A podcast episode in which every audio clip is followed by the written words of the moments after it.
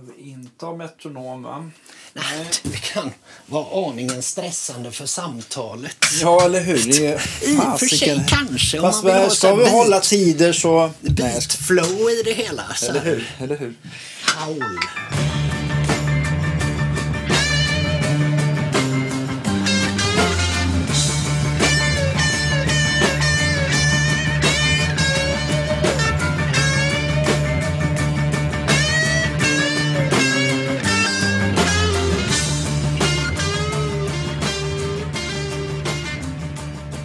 Vad roligt! Ja. Ja, Ja. vad skönt. Jag, eh, har jag tycker vi har ju haft så himla mycket eh, härliga gitarrister. Men nästan ingen liksom är från den här lite popsvängen tycker jag. Eller det var länge sedan Ja, det åtminstone. var länge sedan. Ja. Ja. det var länge sedan jag var i Får man kalla dig för- popsvängen. ja, jag vet. Nej, det kanske inte är poprock. Eh, eller vad skulle du beskriva dig själv som? Har ingen jävla aning. Alltså, nu sitter jag ju mest i köket och spelar gitarr liksom, för mig själv. Ja. Då är det någon... Jag vet inte. Det är inte Ja. pop längre. Nej. Nej, nej, det blir inte Det det. kanske aldrig har varit pop heller. Inte i min hjärna tror jag, men Nej. det är nog det. Jag har väl stått i popsammanhang och så har jag varit på någon helt annan, lite mörkare, lite mer amerikansk plats än, Ja, okej, okej. Mm. än, än resten av gängen. Eller det är i alla fall genomgående som man, om man ser de gamla banden man har spelat med. Ja. Att det alltid har varit mycket engelska influenser i banden men jag själv har vurmat mer för det amerikanska liksom. Okej. Ja, men vi, kom, vi, vi ska ju beta av allting från, från början. Men i alla fall välkommen hit Daniel Gilbert. Välkommen till Guitar Geeks podcast. Tack så mycket, tack så Eh, mycket. Jag eh, eh, har ju haft dig lite som kund och det har alltid varit lika roligt. Nu hade vi eh, senast på bänken en, en Gretsch White Falcon. Ja. Ja, som vi satte dit en... ehm, nu ska vi se. Eh, det sitter ju två stycken filtertons på den, men nu satte vi dit en eh, sån här... Um, Goldfoil. Goldfoil. Lollar. Precis. Ja. Och um, eh, 2000 eh, knappar och volymkontroller. Får vi se om du blir nöjd ja, nu Man då? Kände se. det på matchvikten på den. Det är Ja. väldigt härligt. Jag skaffade den för några år sedan som en sån liten unna mig själv-gitarr. Ja, just det. Alltså, jag har kört, jag hade en, en Country Gentleman massa år som jag älskade jättemycket. Ja. Men sen en dag så bara... Bla, bla. Nej. Det blir så, jag vet inte. Är det så där att man liksom, eh, man bara vaknar upp en dag och känner att den här gitarren ska, måste bort eller någonting sådär? Ja, eller jag måste, Alla känslor jag är borta. måste bort. Liksom. Den har ingen mer... Det finns ingen magi kvar i den. Och den, Det, det är eller- någonting man bygger. Jag vet inte, jag är ju så här extremt... Jag vet inte, det är så konstigt. Jag har ju aldrig tagit liksom en gitarrlektion eller något sånt där. Utan det är...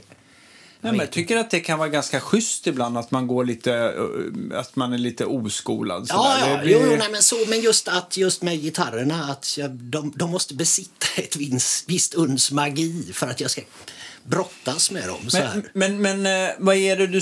Kan, kan man liksom beskriva magin eller är det bara någonting som finns där? Något som inte går att beskriva? Det är ju så här dagform. Ja, jo, ja. nej, men lite, nej, nej, men det, det, det är svårt. Det är det. Liksom, nej, men just det här att jag inte har tagit någon... Jag har aldrig liksom tränat. Jag har aldrig så här, utan jag måste ha en relation till mitt instrument. Eh, som sen, ja, sen jag började liksom bygga en passion till det. Liksom, mer. Och det, är- det, det, är- det är snarare, det är först nu på senare år jag sitter och liksom spelar mixolydiska skalor liksom på kvällskvisten. För det, liksom, det var just när man började med BD så var ju det tekniska helt eh, oviktigt. Eller det var snarare fult att, Ja, att veta vad man gjorde. Det skulle bara kännas det man gjorde. Liksom. Ja, just det, just det. Men bra blev det ju åt andra sidan. Jo, jo. Det är i alla fall, ja. Under de kaotiska åren man själv var med där var det väldigt konstigt. Liksom. Ja, just det. Men, men, men eh, jag tänkte på, för du är uppvuxen i Göteborgstrakten någonstans, Ja, eller? jag är född mitt mellan Göteborg och Borås ute i eh, obygden. Liksom. Ja, okej. Eh, eh, men sen så flyttade jag in till Göteborg i... Oj, jag ska flytta den här. Jag håller på att välta den hela tiden. En minarik, ja, inte varje dag. Texas får stå bredvid mig. Ja, eller hur? Ja. Ja. Eh, I obygden med... Ja. Obygden, ja. Eh, Men sen flyttade jag in till stan i åttonde klass. Hade du börjat spela gitarr då redan? Eller? Ja, för du farsan är ju gammal jazzgubbe. Han lirar med Bengt Hallberg och så här hade... Oj, så här, okej. ja.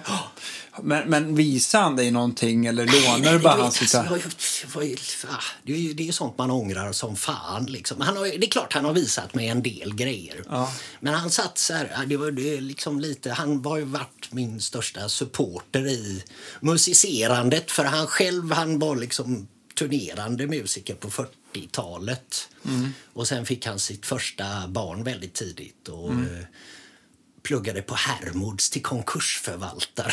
Okej, okej. Och gav upp musiken någonstans där. Så att han, när, du, när det började gå bra för dig så blev han, liksom, blev han så liksom Ja, eller stolt? det var och- direkt från början liksom när jag kom i sjunde klass och sa jag behöver en bas. Och, Ja, jag åker till Harrys musik i Mölndal. Och så, så åkte han till Harrys musik i Mölndal och kom hem med en headless court. Ja, här, precis som du hade drömt om. Liksom, exakt det jag ville ha farsan. Exakt, men tack så mycket. Ja. Nej, men så, den, den varade ett kort tag. Men det var, det var nog det första egna instrumentet. Så. Men sen hemma så fanns det ju liksom, han hade ju några Levinburkar och massa någon ganska hemsk, vad heter de, Ovation, de här skålformade Mm. ackarna. Just det. Lite sånt som han hade samlat på sig.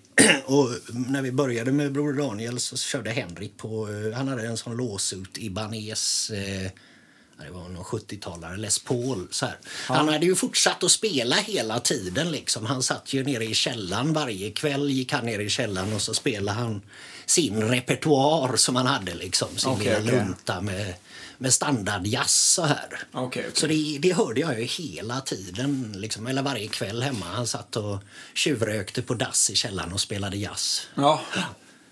Ett, ett, ett, ehm, det var liksom hans stund att koppla av lite Ja, grann. ja, lite. Då var han ju så här, han jobbade i textilbranschen liksom. Så. Mm. Reste väldigt mycket. Men det var liksom, så det fanns ju alltid musik liksom jättemycket. Han var så här gigantisk Oscar Pettersson-fanatiker och så här. Och, så han släpade ju med mig på liksom Guitars Unlimited och senare Ulf Wakenius och hela Mm. den här. Men hur känner... Jag förstår att du kanske gillar det då, men kan du lyssna på det idag eller har du blivit så här... äh, Nej, nej, alltså, det, det är- nästan det enda jag orkar. Ja, jag fattar, Bluegrass och jazz är det enda jag tyr. Nej, jag vet inte. Jag tvingar mig själv till att sätta så här på Apple Musics nyhetslistan måste jag lyssna igenom en gång per vecka. Liksom. Bara för att börja känna sig lite uppdaterad? Och, Nej, jag vet inte. Inte känna sig för mossig. Jag menar, det börjar ju växa så här gråa hårstrån i öronen på Ja. en. Liksom. Det, det, det är viktigt på något sätt att bara veta vad som händer i världen. Jag vet inte, jag har skärmat av mig så mycket överlag det senaste året med pandemi och allting. Ja, jag så har det blivit liksom att man bara har suttit inne. Ja. Då är, mu- musiken är det enda stället jag orkar utanför min egen lilla krets. Liksom. Ja, jag fattar. Ja. Men, men eh, i, i Göteborg där då, var liksom eh, första bandet, var, när startade du det? Var det någonstans runt 8-9 där någonstans? Ja, vi eller? drog igång Broder Daniel. Jag och Henrik hamnade i samma klass i sjuan.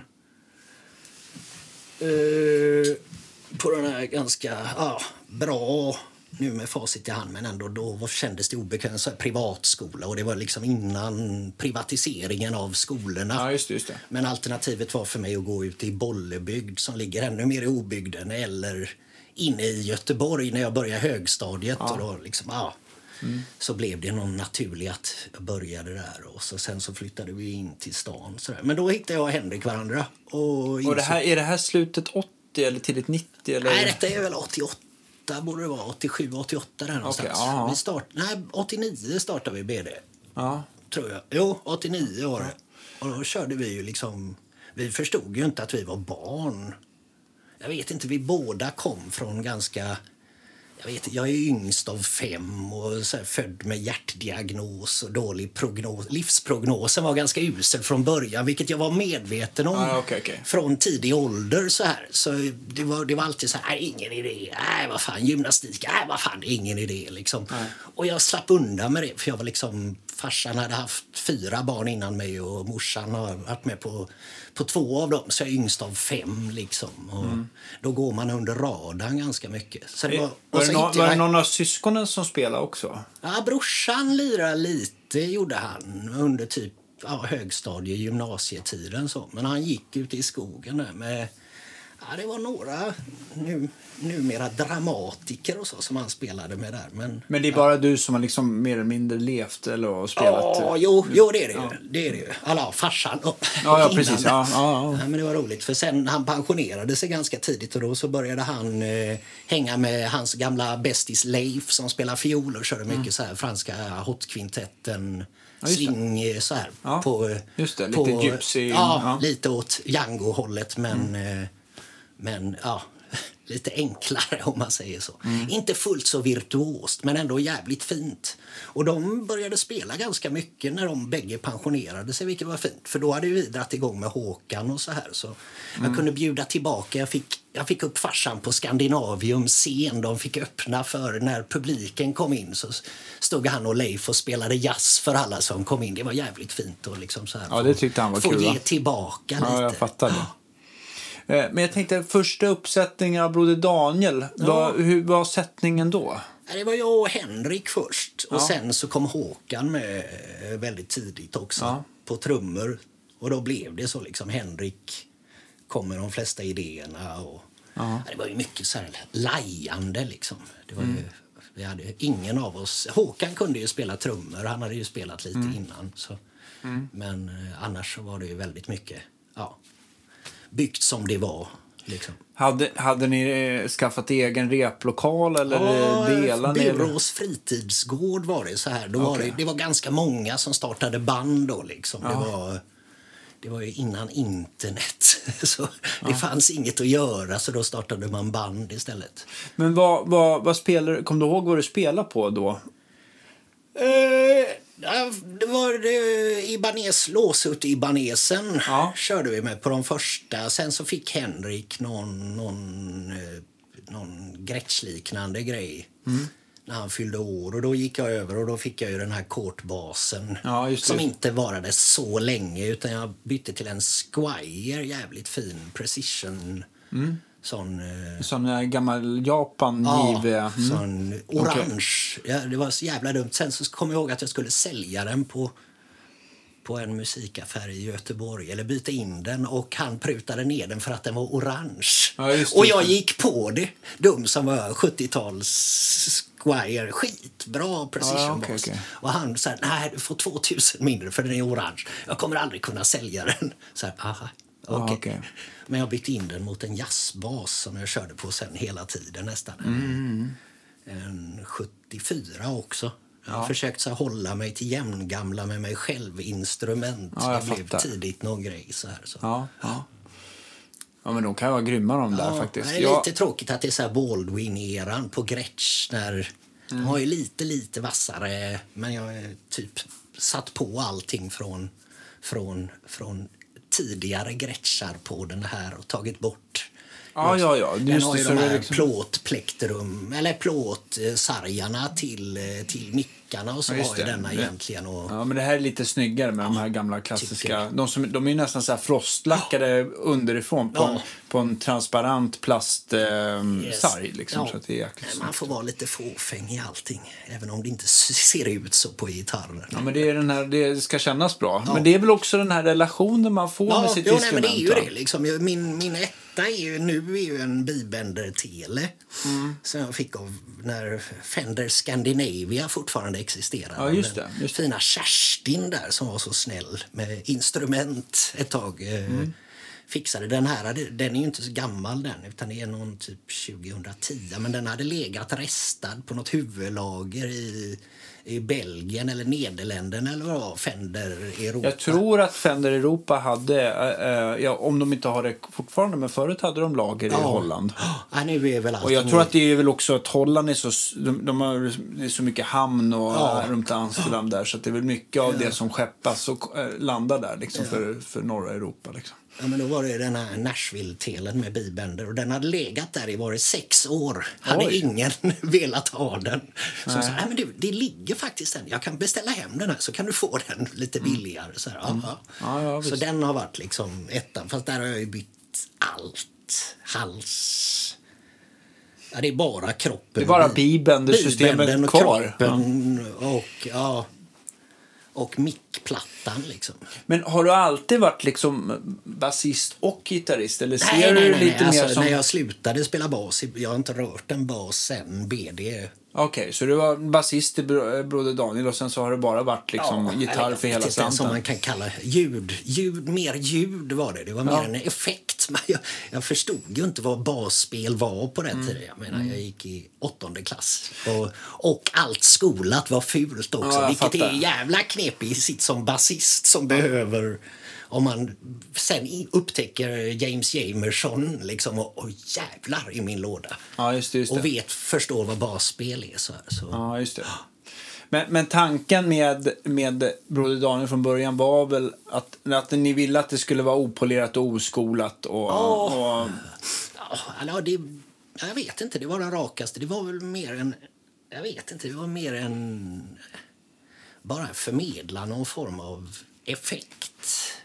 Det var inte så här, det var aldrig, det var så mycket så här SM i luftgitarr och grejer då liksom. Och det var Just det. överallt, så allting skulle spelas så snabbt och så... ja, det var väldigt ekulibristiskt Ja, med ja, var i spetsen liksom där, innan grungen och allt sånt där. Liksom. Så den skitna musiken hittade man då. Liksom Jesus Mary Chain och Nick Cave och sånt där var det ju väldigt mycket. Liksom. Just det. Einstürzende Neubauten var eh, liksom industrimusik. Och så var ju synten väldigt stor. Man började ju gå ut och så gick man liksom på så här första Långgatan ställena och då var det liksom alltid så här Neon Judgment ena helgen och sen kom 666 nästa helg liksom.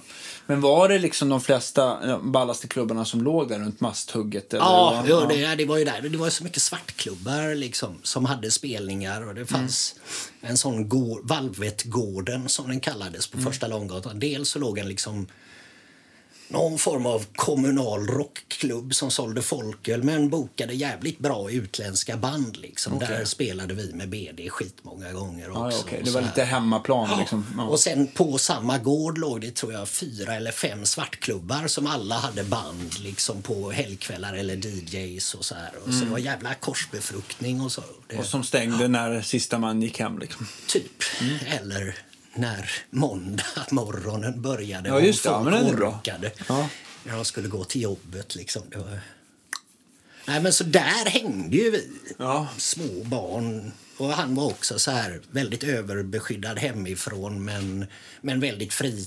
Inga tyglar alls liksom. Nej. Och sen så skulle vi i min familj flytta in till Göteborg men det blev att att skaffade en lägenhet och sen så flyttade aldrig morsan och farsan utan bara jag och syrran. Okej. Och hon var tre år äldre än mig och gick i gymnasiet. Ja. Och det blev ju som det blev. Liksom när man bodde 500 meter från skolan i en stor lägenhet så blev det att man satt i den istället för att vara i skolan. Så, Ja, så. Redan tidigt så.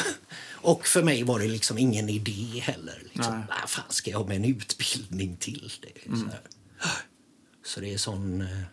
eh, Och där föddes ju den här BD-nihilismen som tedde sig och blev så stark för vissa. Just det. Ja. Men eh, jag tänkte på uh, Broder Daniel, när, när liksom, eh, hur blev ni upptäckta eller när liksom började det hända saker för er?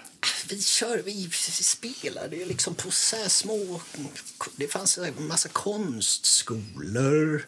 Dels de här Valvet, den klubben och liksom små ställen. Det fanns en jävla frodig scen för, för livemusik då. Liksom. Det. det kunde vara tio spelningar en fredag i Göteborg på olika ställen liksom, som folk hoppade mellan. Så här, liksom. Ja, det. Och en stor del av dem var ju på de här svartklubbarna. Eller Det liksom måste ju varit så jäkla häftig tid alltså. Ja, det var för, ju- det, för det finns ju inte kvar. Nej, nej, nej. Och så var det liksom i Haga var det fortfarande så här ockupationskåk och grejer liksom. Mm. Så det, det var ju, och vi var ju som sagt, hur gammal är man när man går i åttonde klass liksom? Vi var ju väldigt 14. små, men det fattar ju inte vi då utan vi krävde ju att liksom, vadå?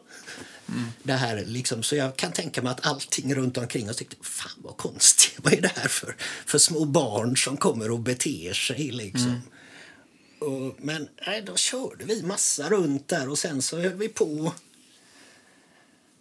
Ja, bytte massa. Det kom till. Henrik insåg att han inte kunde spela gitarr och sjunga samtidigt så då tog vi med Johan Näckvall som har hängt med i gänget. Som, han var hemma hos mig förra veckan och fikade. Han var uppe. Han har kids med Marit Bergman nu här uppe. Ja, ja, så han ja. pendlar upp och ner och har Ja, lite, lite familjer över hela landet. Men, Ja, men det är bra. men det är så, så vi hänger ju ihop fortfarande. Theo Jensen var ju också med i den kretsen som sen startade The Plan och har spelat med fantastisk gitarrist faktiskt. Ja. Eh, eh, nej, men så vi, vi etsade samman där jävligt hårt i högstadiet. Okej. Och vi, fortfarande liksom är man så här... Det är de som är ens buddies på något konstigt sätt. Även om vi har spruckit isär väldigt mycket. Liksom. Det är ju... Så är ni, någon, ni, ni är en familj någonstans i alla fall? nej, men det blir ju det liksom, på något konstigt sätt. Mm. Och sen så har den växt och så liksom kommer Ebbot in som någon konstig farbror som tar hand om en eller trycker bort ner en i fördärvet mellan varven. Så här, liksom. Så det är just musikmässigt så är ju liksom Göteborg jävligt fin på så sätt. Mm. Jag vet, det finns väl här uppe i Stockholm också. Just Andreas Stellan som jag spelar med i Avantgardet. Just, just det. hans kretsar, det här gamla Rytmus. Och sen så såg man det även... Jag spelar ju med Ebbots Indigo Children och där hade han ju hela Side Effects-gänget som är också så här... Men här verkar det, i Stockholm verkar det vara mer avgångsklasser från olika musikgymnasium som svetsar samman. eh, Ja, men jag tror att det är... Fast det är klart det finns väl andra. Det är väl de genrerna man har koll på så här liksom. Ja, klart. Men, men jag tänker också i Göteborg tycker jag alltid har varit väldigt stort. Man har tyckt just den här uh, hårdrocksklicken Ja. också som har varit väldigt så här, Ja, framgångsrik. hela där. Göteborg-delen där är ju, det är ju sån... Man har gått jämsides med Tompa hela tiden. Vi så, Hallå, hur är läget? Nej, det är bra. Hör du någonting? Nej, inte jag heller. Hej då. Liksom när man träffar han, han at the gates. Ja, just det. Just det, just det. Tompa och alla de här. Men, det är liksom, men man har gått med jämsides. Jag vet inte. Det är sånt man har analyserat under åren om man ska jämföra Stockholm med Göteborg. Så där, liksom, att det är vad folk säger i alla fall. Att det är ett mer vänskapligt klimat sinsemellan eftersom det inte finns någon konkurrens. Utan I. Göteborg mer gör man det för att man inte har något annat. Eller gjorde, nu vet jag inte hur det är, men då i alla fall. Var det, där gör man det för att man ska ha något att göra och man älskar det. Det. Inte med en joggning eller förhoppning om att det ska nå på samma... Inte den där hungern finns på samma sätt som den fanns här i Stockholm. Då Nej, men säkert, säkert. Jag, ehm, jag önskar att man eh, kunde... Eller jag kan inte jämföra på det sättet. För jag har ändå varit så här äh, i, i, liksom i bluesgenren Ja. som också varit lite så här oskolad. Men, Ja. men där tycker jag ändå så här, när man, när man kom ner och spelade med dem som hade så här äh, Instigators på Andra Långgatan Ja, ja, och på Louise och alla de där ställena runt Masthugget. Och, eh, Henriksberg där uppe. Och, Ja. Då var det ju alltid så här, man tyckte att det var så himla så här avspänd och, och chill och trevlig Ja, men det är atmosfär. det, liksom. liksom. Just att det blir aldrig... Det är så här... Sen fick man väl alltid höra att man var från Stockholm. Ja, jag tyckte ja, jag hade nog aldrig varit någon, jag tyckte aldrig att det var något problem sådär. Nej. Men, nej, men, nej, eh, jag, jag, men eh, jag tyckte alltid att det var supertrevligt att komma ner dit. Alltså. Jag gillar Göteborg och gör det fortfarande väldigt Ja. mycket. Ja. Allt är grymt att Ja, åka men det är en dit. bra stad. Det är ju, liksom, det är ju hemma på något sätt, även Ja. om jag har bott här uppe i sju år. Liksom. Ja, Men- just det. Och även om jag inte vill flytta tillbaka så kommer det alltid vara liksom, eftersom det den bästa staden att besöka kanske? kan, jo, jo Ja. det är det liksom. Man märker den här skillnaden. Jag älskar ju den här att jag kan gå ut i Stockholm och gå en hel dag utan att träffa någon jag känner. Kommer jag just till ja. Göteborg så går jag av tåget och så tar det två minuter. Sen så står man fast i någon konversation med någon Ja. gammal bekant så här liksom. Vilket är jävligt trevligt ibland. Okej, okej, men man- ibland, ibland- är man så här, "Äh." så här. Så det blir ju lite, men samtidigt, ja, det är ju lyxproblem. Ja, men, ja. men, men eh, tänkte på när första...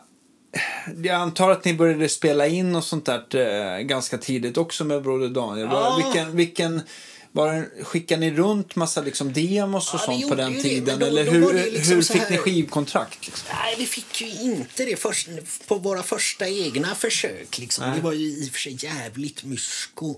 Det var mycket så här låtsas-tyska och eng- svenska låtar och så här. Ja. Och, jag vet inte, men det var mest... Vi har, jag har kvar några så här refuseringsbrev från Beat Butchers och såna där bolag som man tänkte, men de släpper punk, de måste kunna släppa oss. Det, det, det måste, nej, nej, nej, det här var inte riktigt våran grej. Men nog fick jag lust att damma av och lyssna på mina gamla Nick Cave-skivor. Men det är ingenting för oss, det var bara sånt där liksom. Ja, ja, okej, okej. Men sen så... Nej, sen så fortsatte vi. Alla, det fanns ju inget annat att göra. Och det som sagt så kunde man spela en gång i månaden i Göteborg. Liksom, för det fanns kompaniet, magasinet, valvet. Ja, en, en hel uppradda ställen. Vilket gjorde att liksom, och man kunde bygga upp en... Och vi var ju så här... Ja, sen första spelningen vi hade så var vi ju betraktade som konstiga freaks. Liksom, att det Just det. hände saker. Det blev kaos. Liksom, och, Vad fick ni, eh, vad fick ni eh, namnet ifrån? Eh, Henrik heter Daniel i andra namn. Okej, okej. Och, Ja, det blev så. ja, och det var vi två. Ja, just det. Liksom, jag vet inte. det är svårare än så var det inte. Vi hade ett, på förslag att ändra det till Brooder när vi började sjunga på engelska. Så grubblare eller Ja, värpare. precis. men, Ja. men gudskelov så blev det inte så. Men, Ja, just det. nej, men, sen, äh, men så vi brassade på. Det är det. ganska, det är, jag, jag tänkte att det ändå så här, det var den rimligaste förklaringen att det var på, att, det- Ja. på grund av att du heter Daniel. Men jag visste inte att det hamnade Nej, Henrik heter i andra namn Ja. också. Så det, Ja. där, därav kommer det sig. Ja. Ja. Men sen, vilka, vem var det som upptäckte er då? Så att det blev, när det liksom började hända? Linda Norm, eller Linda S- Norman hette hon då. På Expressen. Då var, det var ju innan internet. Ja, just det, just det. Icke att förglömma. Innan internet. Som var typ på någon spelning på... Nej, nej, vi var, det fanns ett ställe som hette Kompaniet som låg mitt på Kungsgatan i Göteborg. Som var liksom restaurang, fast som hade en rockklubb i källaren.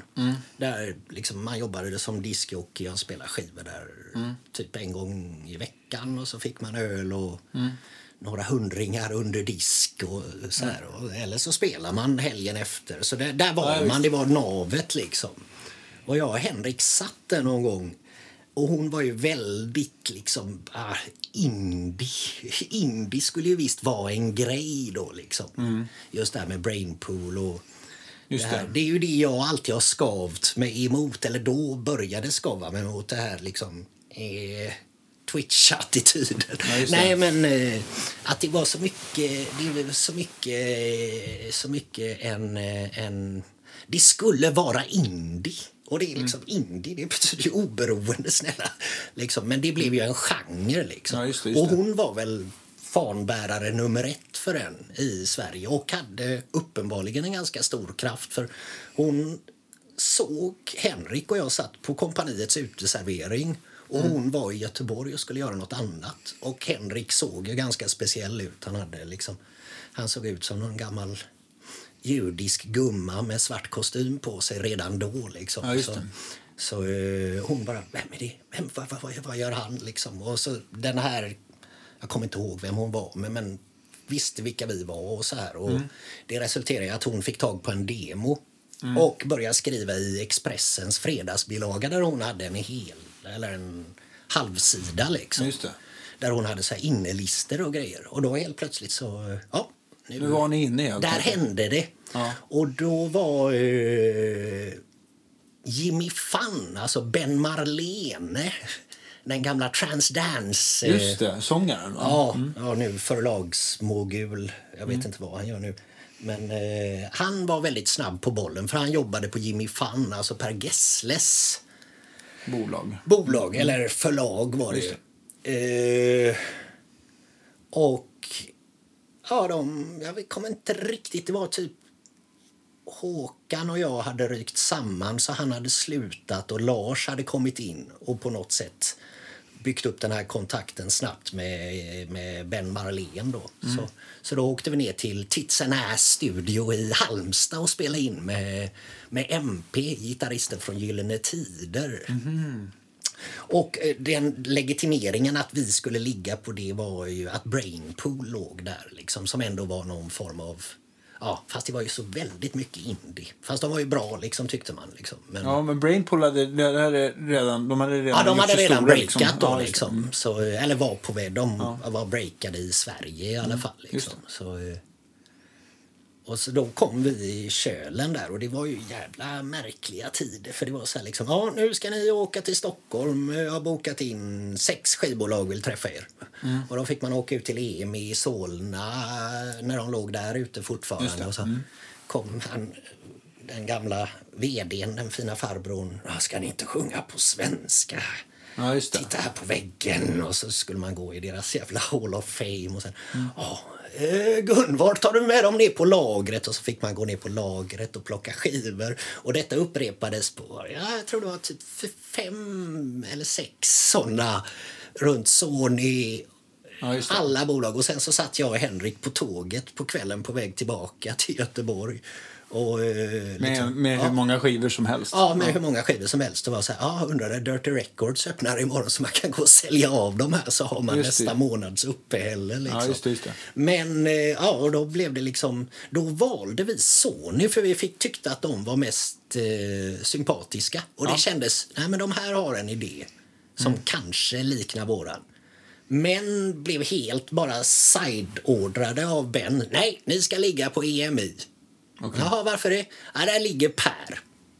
Jaha, jaha okej, sa vi då liksom. Vi var ju som sagt inte så... Ja, det, det spelade ju ingen roll det här. Liksom. Nej, precis. Och, och då hade ju Emi sin studio i Skärmarbrink Just det. Ja, där borta. Så då... den, den har de ju styckat upp i flera mindre studios nu. Så att Nej, tror nu är den ganska stor. Det är ju Bagge har ju tagit över. Hela han har tagit så över. Bagpipe. Jag var där och jobbade faktiskt. Jag jobbar ju lite extra med lite Och då vet du garanterat. För ett tag så var det väl Ja. att, de, att de styckade om, att det Ja, blev de lite mer så här det. låtskrivarholka Ja. med va? Men nu är det, ja den det var den gamla stora Hammonden fanns kvar där från Det EMI-tiden. var kul att han har liksom, jag hade ingen aning. Nej, man nej, sitter, här, är nere- bra, man sitter här och strängar om gitarrer så att man liksom Ja, tappar lite Nej, det kontakten. var faktiskt, jag var med och jobbade som proddas på en, en ja, det var någon sån whitewashing Spotify-reklamfilm. Okej. Som ska komma nu tror jag. Ja. Gretchen var med där också, stod Ja, du ser. bakom, Daniel Ek på Fasching scen. Det var roligt, jag fick mer i hyra av Gretchen än vad jag har fått i Spotify-utbetalningar de senaste åren. Ah, du ser. Du ser. Ja. Så det blir lite paradoxalt. Men, men, men då var jag borta i EMI-studion där i alla fall, i Skärmarbrink. Och det var ju så här flashback. Var En jävla kaos på den tiden. För då kom vi upp till Stockholm var det 94 måste det varit.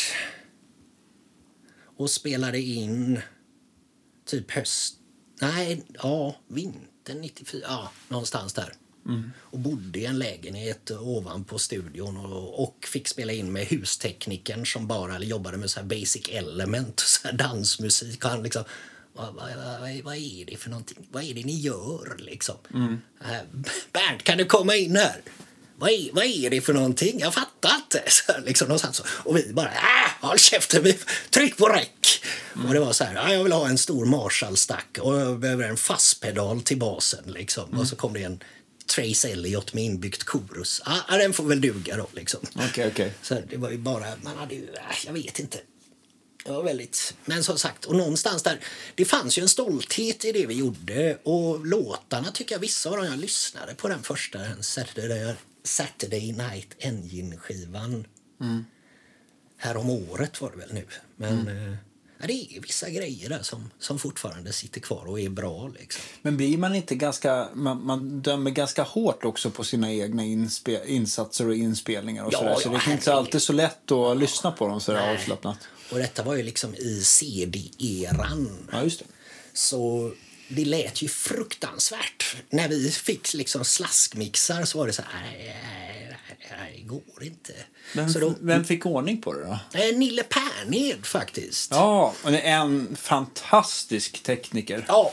Jag har bara fått chans att jobba med honom en gång. Men det, ja, det förstår jag. nej, Att, eh, grym person. Liksom. Ja. Han, och han bodde ju i Göteborg. Han har väl haft ett litet, ett litet trassligt eh, liv runt omkring. Så här. Ja. Nej, nej, det ska inte jag prata om ens. Nej, men- nej, men, men- det var men- mycket är väl- skilsmässor och grejer i alla ja, fall. men, han är, han, men, eh, men mixa och... och, och jävla bra. Och Där- han kom han. som en första pappagestalt nästan, fast han var väl mer som en storebror. Liksom. Ja. Nej, vi får styra upp det här. Och det var så jävla roligt, för då, jag hade luskat ut han. Han hade jobbat med Kent då. Mm. Och det var väl så jag hade hittat hans namn lite och så hört att... Det- han Så det var du som liksom snappade upp att Mm, han skulle jag visste mixa? att han var på, på Musicamatic i Göteborg och jobbade med något band där. Det var en fantastisk studio som Mm. Henrik Lypp hade. Där har vi spelat in senare. Men det Mm. var också en sån centralpunkt i musik Göteborg. Liksom. Ja, just det. Eh, och då, jag kommer ihåg att jag knallade upp med en CDR så här liksom. Här, lyssna på det här. Lyssna på det här. Så här, Mm. Och han bara så här, ja det kan jag väl göra på sin sävliga skånska. Mm. Ja, jag ska försöka härma ens. Men, men och han direkt var liksom, "Nej, det här har jag aldrig hört förut. Det vill jag jobba med. Mm. Och på helt rätt sätt. Så här, ja, men vi behöver göra om varenda gitarr. Det låter väl jävligt. Så då gick vi in i Bauhaus-studion i Göteborg och la om alla gitarrer. Okej. Och, och det är ändå på den skivan som är så jävla s- konstig liksom. Så, för vi var inne, vi visste vad vi ville ha liksom. Så här, nej, här ska det låta exakt som, som eh, Dinosaur Junior. Och, och Nille fixade det liksom. Och det var så jävla grymt. Men då, och sen så åkte vi tillbaka upp hit och mixade här och så här, och kaoset runt omkring Men ja, Nille hängde på och mixade här Ja, uppe ja, han var den enda som hade råd att äta. Vi stod så här och åt upp hans nudelrester i köket i studion därför vi prioriterade annat framför föda. Ja, just det. Liksom, det var ju så här, vi fick ju såna, här får ni nycklarna till lägenheten och 500 spänn till pizza en vecka liksom, Ja, av Emil. Liksom. Och ingen av oss hade ju jobb eller någonting utan Nej, vi var ju fattar. bara freeloaders. Liksom. Eh, så det var ju jävla trassligt. Liksom. Men sen så lyfte det ju tack, mycket tack vare då att Linda skrev så mycket. Och, och sen var det och ni liksom- släppte plattan där runt 95-96 också? 95 eller? kom det. Ja. Mm. Och jag var ju bara med till efter sommaren 95. Så hade du fått... eh, Ja, det ja. hände så jävla, vi började ju spela, det var alla de här jävla studentnationerna man åkte runt på. Man kunde ju turnera i Sverige på ett helt annat sätt. Du kunde Just ju liksom spela onsdag, torsdag, fredag, lördag. Mm. Ja, typ nästan hela tiden om du bara hade eh, lite... Vi, vi, blev bokade av Kontaktnätet fanns det något som hette Okej, då. okej. Som var någon sån, jag vet inte om det var någon, någon statlig grej men, Mm. men de hade i alla fall alla spelställen samlades i kontaktnätet och hade väl någon jävla perm.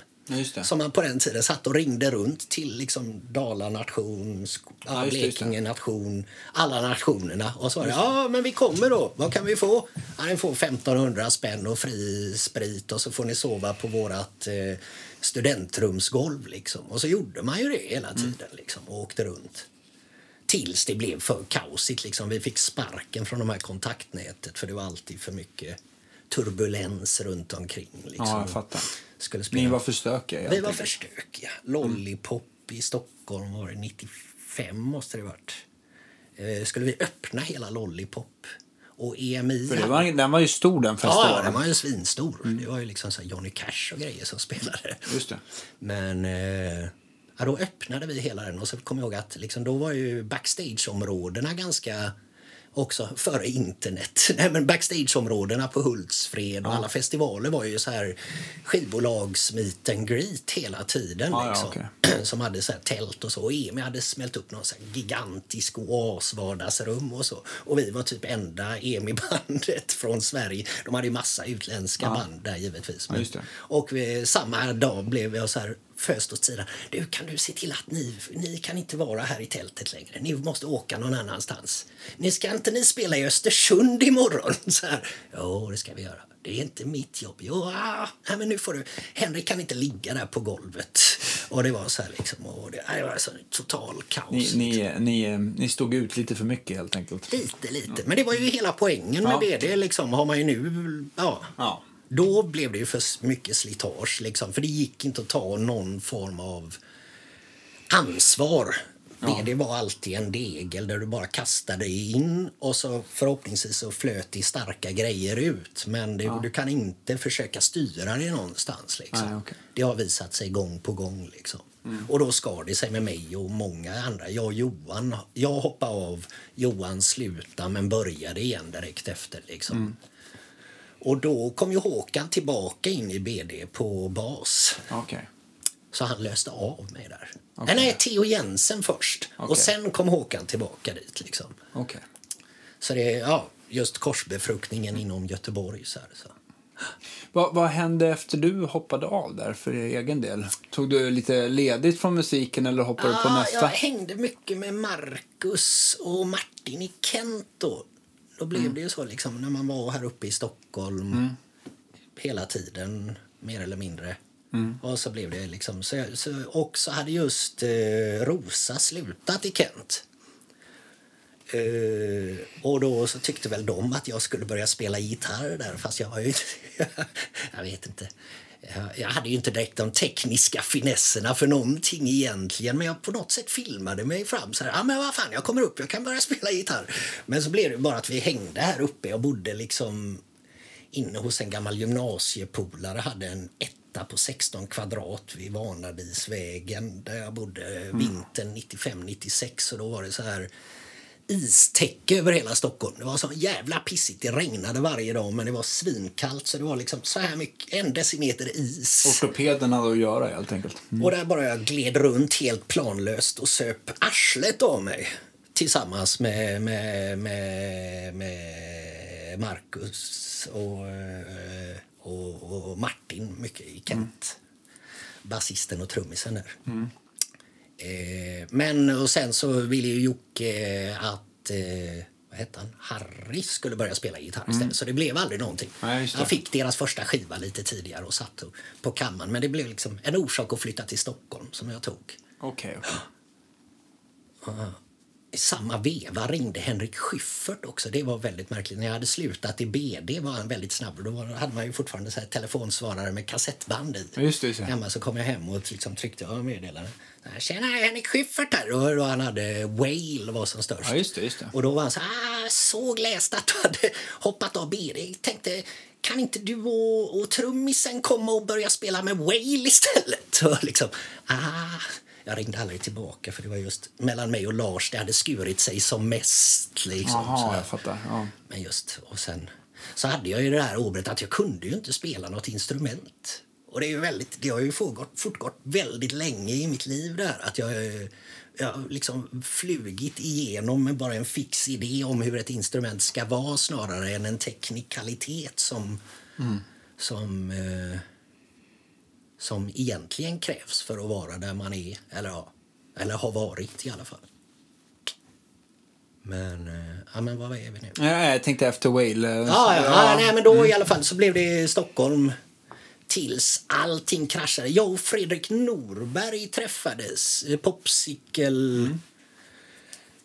En halva av Popsicles låtskrivare. Och vi byggde en vänskap där. Som, eh, och vi, han startade något litet sidoband. Jag vet inte hur det var i Popsicle-världen då. De höll ju på för fullt liksom. Men, men då startade han och jag och Po Tidholm var med också och spelade trummor. Skribenten. Okej, ja, ja, just det. Men han är Och- otroligt trevlig. Ja, fantastisk människa.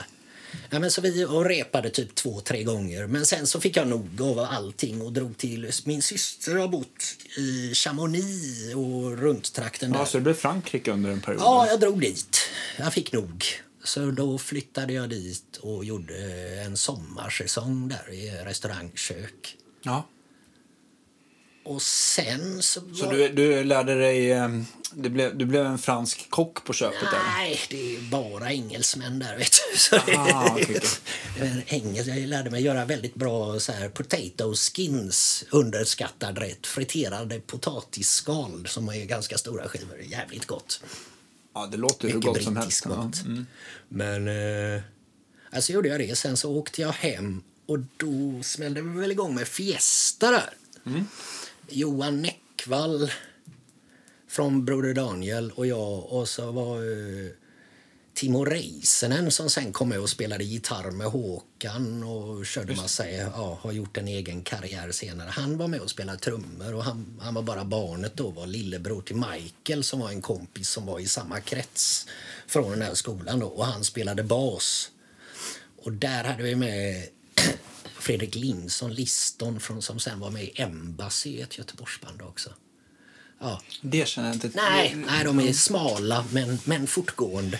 Men som sagt, ja, ja, det, man har ju nördat in sig på en helt annan genre. så Ja, jo, missat- nej, men det är Ja, Nej, men så det, nej, men så, och då körde vi och då...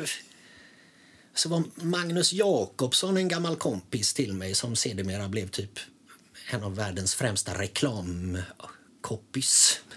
Och är det nu fortfarande. Eh, han sjöng. Så det var väldigt mycket fixa idéer med det bandet. Men det var någon form av så här spagettivästen vi körde. Som, Hur, hur, eh, hur gick det för Fiesta annars då? Nej, men det gick ganska bra. Vi, vi höll på Fredrik Strage den här gången. Ja. Tog oss under sina skyddande Men han vingar. har ju också en stark röst. Ja, ja, det ja. han hade ju en jättestark röst och han sa att de här ska vara med på den här. Så vi fick spela lite uppe i Stockholm. Så Lollipop-festivalen också faktiskt med Mm. Just det. Fiesta. Den, den överlevde ju så pass många år så jag kunde komma tillbaka dit och spela. Mm. Men då var det också där tillbaka till, vi spelade in I saw the light med Todd Rundgren på en 90 minuters kassett, bara den låten. Så körde man in den i kassettbandan på hyrbussen och sen så körde man upp till Stockholm och sov i bussen och bara lyssnade på I saw the light i typ tre dygn. Körde runt på campingparkeringen och spelade I saw the light på högsta volym och sen så hade man en spelning och sen så blev det lite kaos och så åkte man hem. Så, liksom. Men, eh, men, och det fortgick eh, fram till mitt hjärta kraschade 98. Vi, det var lite upp och ner sådär. Okej, liksom. okej. Det lät ju otroligt allvarligt. Fick du... Ja, ja, men jag hade ju den här prognosen. Eller, jag, jag, jag har ett medfött hjärtfel som jag har opererat några gånger. Liksom, och och eh, opedagogiska kirurger, eller läkare på den tiden när man var på så här Östras hjärtsjukavdelning för barn. Det. Eh, Det var ju liksom en klapp på huvudet. Jo, du kommer få något som heter tjurhjärta förstår du, som runt när du är 30 och då kommer inte hjärtat orka pumpa runt sin egen muskulatur. Så nej, okej. Så jag kommer dö då? Ja, det finns ju pacemakers och sånt där, så det ska vi väl inte säga, men, men, liksom. Och den hade jag haft med mig hela tiden. Men då 98 så fick jag, jag hade ju gjort några operationer innan. Men då fick jag endokardit, som är så här, tandbakterier som sätter sig på hjärtat. Så, eh, så, eh, så det, det var illa ute. Vi hade två spelningar med Fiesta en helg där vi spelade på Jazzhuset en torsdag och sen på Oceanen en fredag. Och jag var jävligt risigt skick. Liksom skulle rodda så här superreverb och upp Ja. för trapphus och så här liksom. Så att just ansträngningen tog... eh, tog Ja, ja, nej, men jag var så här frossig och så. Men liksom, aha, så drack man några shottar och så sen ah, nu spelar vi och sen hem och sova. Och så, så var det samma sak nästa dag. Och så Ja, precis. måndagen därefter så fick jag sånt frossan, frosserianfall så jag bara föll ihop på golvet hemma och liksom kunde nå telefonen och Ringa och, akuten. liksom. åkte in akut och så blev det att, ja. Så då låg jag inne på sjukhus på infektionsavdelningen och fick så här flytande antibiotika två liter per dag plus att jag gjorde en jättestor så här, ROS-procedur kallas det med hjärtat. Eh, och då så blev ju allting satt på, på hold om man säger så, musikmässigt. Hur länge fick du ha det på hold? Sådär? Nej, jag började väl smita ut därifrån efter typ tre månader någonting där. Ja, men man blir, väl, man, man blir väl så jäkla less på att ligga still och Ja, inte ja göra någonting. herregud. Och du vet, jag låg instängd på en sån infektionsavdelning. Mm. Allt jag träffade var så här lungsjuka gubbar som hamnade i sängen Ja, och dog två dygn senare. Alltså, dog Gregor nu. Jaha, det var ju för jävligt. Ja, Ja, du var- Karl. Hej Karl, hoppas du varar lite mer än två dygn så jag har någon att prata. Nej, men det var så här liksom, just eftersom jag var så infektionskänslig. Du var liksom klart yngst på hela avdelningen. ja, ja, och klart bäst prognos. Jag hade Michael, Timos storebror, kom upp och besökte mig ibland och hade med sig ett litet paket Marlboro så här så vi kunde, han körde ut med i rullstol så kunde vi så tjuvröka med, med rådjuren upp i någon skogsdunge där bredvid liksom. Ja, ja, ja, såklart. Så det var fint. Nej, men sen så kom man ut och då, men då blev det liksom, jag vet inte, det föll samman lite fiesta där. Ja, jag förstår det efter Ja. en sån där grej. Så då startade jag och Magnus the Junior, kallade vi oss. Bara liksom, jag hade massa låtar och han hade massa text. Så jag spelade in med Björn Olsson, hade börjat dra igång sin egna studio då. Den. Så vi spelade in lite som. Ja, det, de låtarna hamnade på, vissa av dem tog sig ända in i Håkan liksom och hamnade där. Okej, okej. Men det har ju Så. Men blev The Junior en förlag av Augustifamiljen? Nej, nej, nej, nej, fy fan. Det diametrala motsatsen. Okej, nej, okej. men det var Magnus, alltså den här copyrighten och jag. Jaha, eh, Som har hängt sen, sen ja, barnsben också, eller väldigt tidigt i Göteborg. Så här, liksom. okej, okej. eh, och vi körde på... Vad skulle, hur skulle du beskriva genremässigt The Junior? Så här? Jag vet jag spelar något på... Jag, hade den här gigantiska Epiphone Saphiren som, som jag hade mickat upp med en superreverb och sen en mikrofon jättelångt bort i, och så spelade bara så här... ja. Någon form av så här... Eh, precis som Romeo. Den låten som, som är med på Håkan Hellströms Något lånat. Det är alltså Bill Withers, upptäckte jag senare efter jag hade skrivit och spelat in första upplagan som, som hette Letterman and Paul som var en stor kärlekslåt, bara väldigt enformig så här, som senare blev den med Håkan då. Men, eh, men då, alltså det var så här stort souligt men ändå mycket spagettivästern. Ja, jag vet inte, jag har alltid vandrat någonstans mellan country och soul i det jag älskat och alltid fallit tillbaka på liksom. Den, det, det, och så sen jazzen också. Mm. Men det är liksom, då börjar ganska någon, liksom, då börjar någon form av idé utkristallisera sig nästan för första gången. Visst, med Fiesta hade jag ju skrivit låtar också. Men Mm. då var det bara så här, "Ah, okej, det här blir coolt. Men då började det liksom, ja, då började jag förstå liksom, okej, harmoni och sånt där. Eftersom Mm. jag aldrig hade tagit en lektion så det kom ju... Det, Bakvägen, liksom, och aldrig, omvägen. aldrig tränat liksom. Utan allting har ju utkristalliserat sig vid tidpunkter liksom så här. I alla fall vad kommer till gitarrspelet. Så här. Men var du alltid eh, så att du liksom bara jackar rakt in i superreverben oftast? Eller hade Ja, du då massa på- grejer emellan? Nej, inte eller? på den tiden. Det var ingenting. Inte en stäm, stämpedal, tyvärr. Väldigt mycket. Utan det var super... Du, bara, du drog upp superreverben tills den eh, knäade Ja, ordentligt? ja. fin. Och så, sen så gillar jag, jag har ju aldrig varit så här, jag vill inte, jag behöver, jag spelar, jag vill ha stort ljud, inte så mycket det har liksom, nu så är jag mer ute efter det, men då var det bara, ja, superreverb helt enkelt. Den räckte gott. Jag tror jag har blivit av med fyra såna fina silverface på Panten i Göteborg. Där har Okej. vi också någonting som kan avhandlas. Min, min livslånga relation med pantbanker. Ja, precis. Där har man förlorat många fina gitarrer. Och stärkare. Ja, jag fattar. Ja. Men, eh, men, men så kan det ju vara ibland. Det är, ju- vad ska man göra? Ja, ja, ja. Nej, men så... Eh, Vad hade du som huvudgitarr då? Kommer du, var det någonting då hade du... jag en Epiphone Sapphire som jag alltid körde på. Och så sen så hade jag... eh, Var den gammal eller? Ja, den var en 50-talare, men den var moddad. Den hade någon... Jag tror det var en Firebird. För det är väl ändå en planka va? Alltså, Nej, Sapphire? nej, den är halvakustisk. Den är Fast halvakustisk. tunn, inte tjock. Den finns Ah. i jazzburksvariant också. Fast denna var tunn med double cutaway.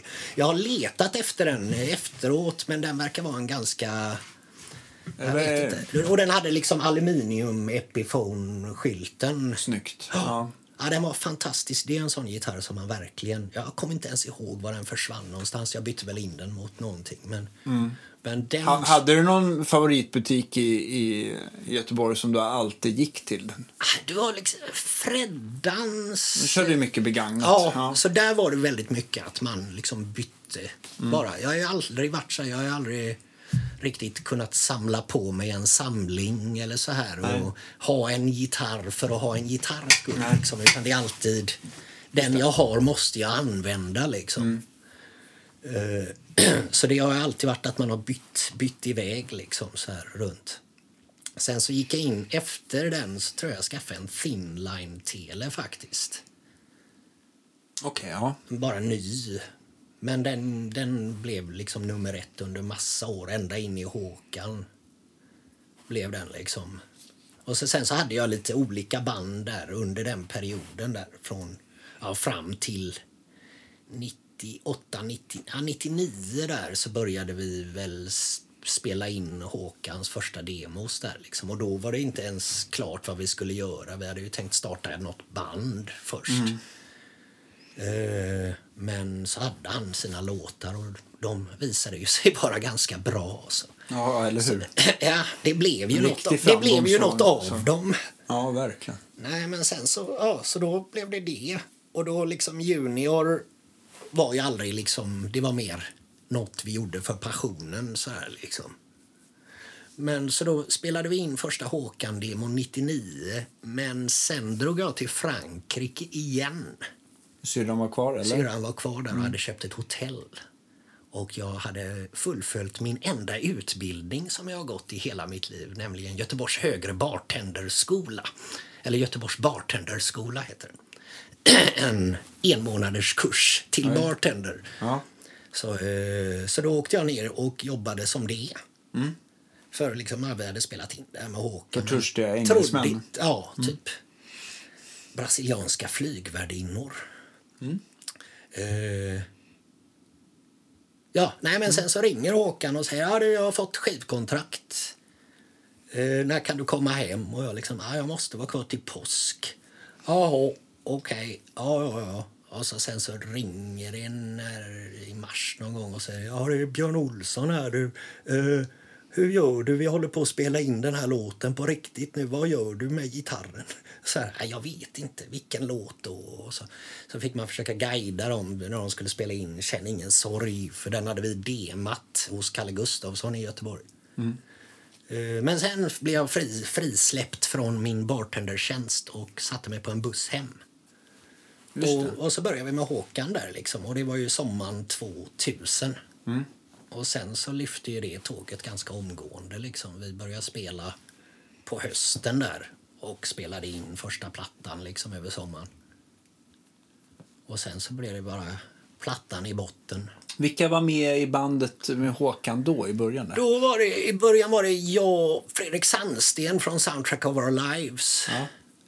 Och så uh, Timo Räisänen på gitarr. Det var jag som tog med han där, för jag visste att han spelade bra gitarr. Och han, var liksom, han hade den här Duracell-energin. Naturligt hade han den då. Men, eh, och så var det Oskar Wallblom som var en kompis till han på bas som är jävligt en, en stabil basist. Och, eh, och vi körde första tiden där. Sen kom Stefan Sporsén på trumpet med. Eh, på typ första turnén på vissa spelningar. De välbetalda spelningarna var han med på för han fick musiker er, arvode. Arvodet, just det. Ja, Vi andra gick på bandarvode. Nej, Sandsten och Stefan krävde en fast lön per spelning. Mm. Och vi andra sa att vi delar på resten. Liksom. Vilket, vilket var ett genidrag när man turnerade en vecka i Norge visade det sig Ja, senare. men där fanns det- ja. Och på den tiden fick man fortfarande betalt i rädda kontanter. Mm, det. Underbar påse man gick och lämnade på motorkontoret i Göteborg. Där. Och sen fick smyga in och så ja, då var det bonusdags där. En vecka i Norge. Och så fick man ett kuvert och så var det, va? 60 jävla tusen! Och så visste man att Stefan och Fredrik fick tre gånger två och fem på faktura som de hade på den tiden. Ja, just det, just det. Och då var så här, "Ah, det känns inte helt rätt där, men det var fint ändå. Ja, men, en- ja, men man eh, signar ju upp på olika saker. Det kanske är på gott och ont att man kan ha den här... Att man alltid vet vad man får också. Ja, så. jo, jo, nej, men det är ju det. Men de var ju å andra sidan mer äldre än oss och Ja. mer prof. Stefan är ju utbildad liksom. Han har Ja, gått på. Musikhögskolan och Ja. spelat trevlig musik så här. Så. Han tyckte väl det var lite konstigt att kastas in i... För mycket med Håkan var ju att vi, nerven var ju samma. Drivkällan i början var ju mycket samma som med BD. Vi brydde oss inte liksom. Det här med sjömanskostymerna och Evert Taube-spelet liksom. Det fanns ju inte där. Folk liksom, vad fan är det? Vad gör han? Är han någon så här Lasse Dahlqvist-tjomme nu? Men han är ju någon indie-kille, det funkar ju inte liksom. Och det var ju det allmänna att det inte funkade, men det gjorde det ju uppenbarligen. Men det var ju strider man fick ta då. Jag kommer ihåg första gången man fick frågan om vi skulle vara med i Allsång på Skansen till exempel. Då var det ju liksom Berghagen-tid och då då var ju skivbolaget nej, nej, nej, nej, nej, nej, nej, ni skriver under er dödsdom. Ni får inte vara med i Allsång på Skansen. Och vi var så här, men vad fan, det är ju skithärligt. Vad fan, kolla där. Tänkte vi freaks kommer upp där, det blir ju grymt. Visar de gamla, då var det ju liksom och det var liksom väldigt mysigt. Det var ju inga så här popakter med på Nej, den tiden, precis. utan det var ju bara liksom ja, den äldre segmentet. Så det var ju helt, jag vet inte vem det var på SVT som fick idén att ta dit Håkan. Men vi gjorde det i alla fall bakom ryggen på skivbolaget. Vi gjorde det med bokningsbolaget. Och det blev ett jäkla... Ja, och de var så här, nej! Och vi, jo, skit i det!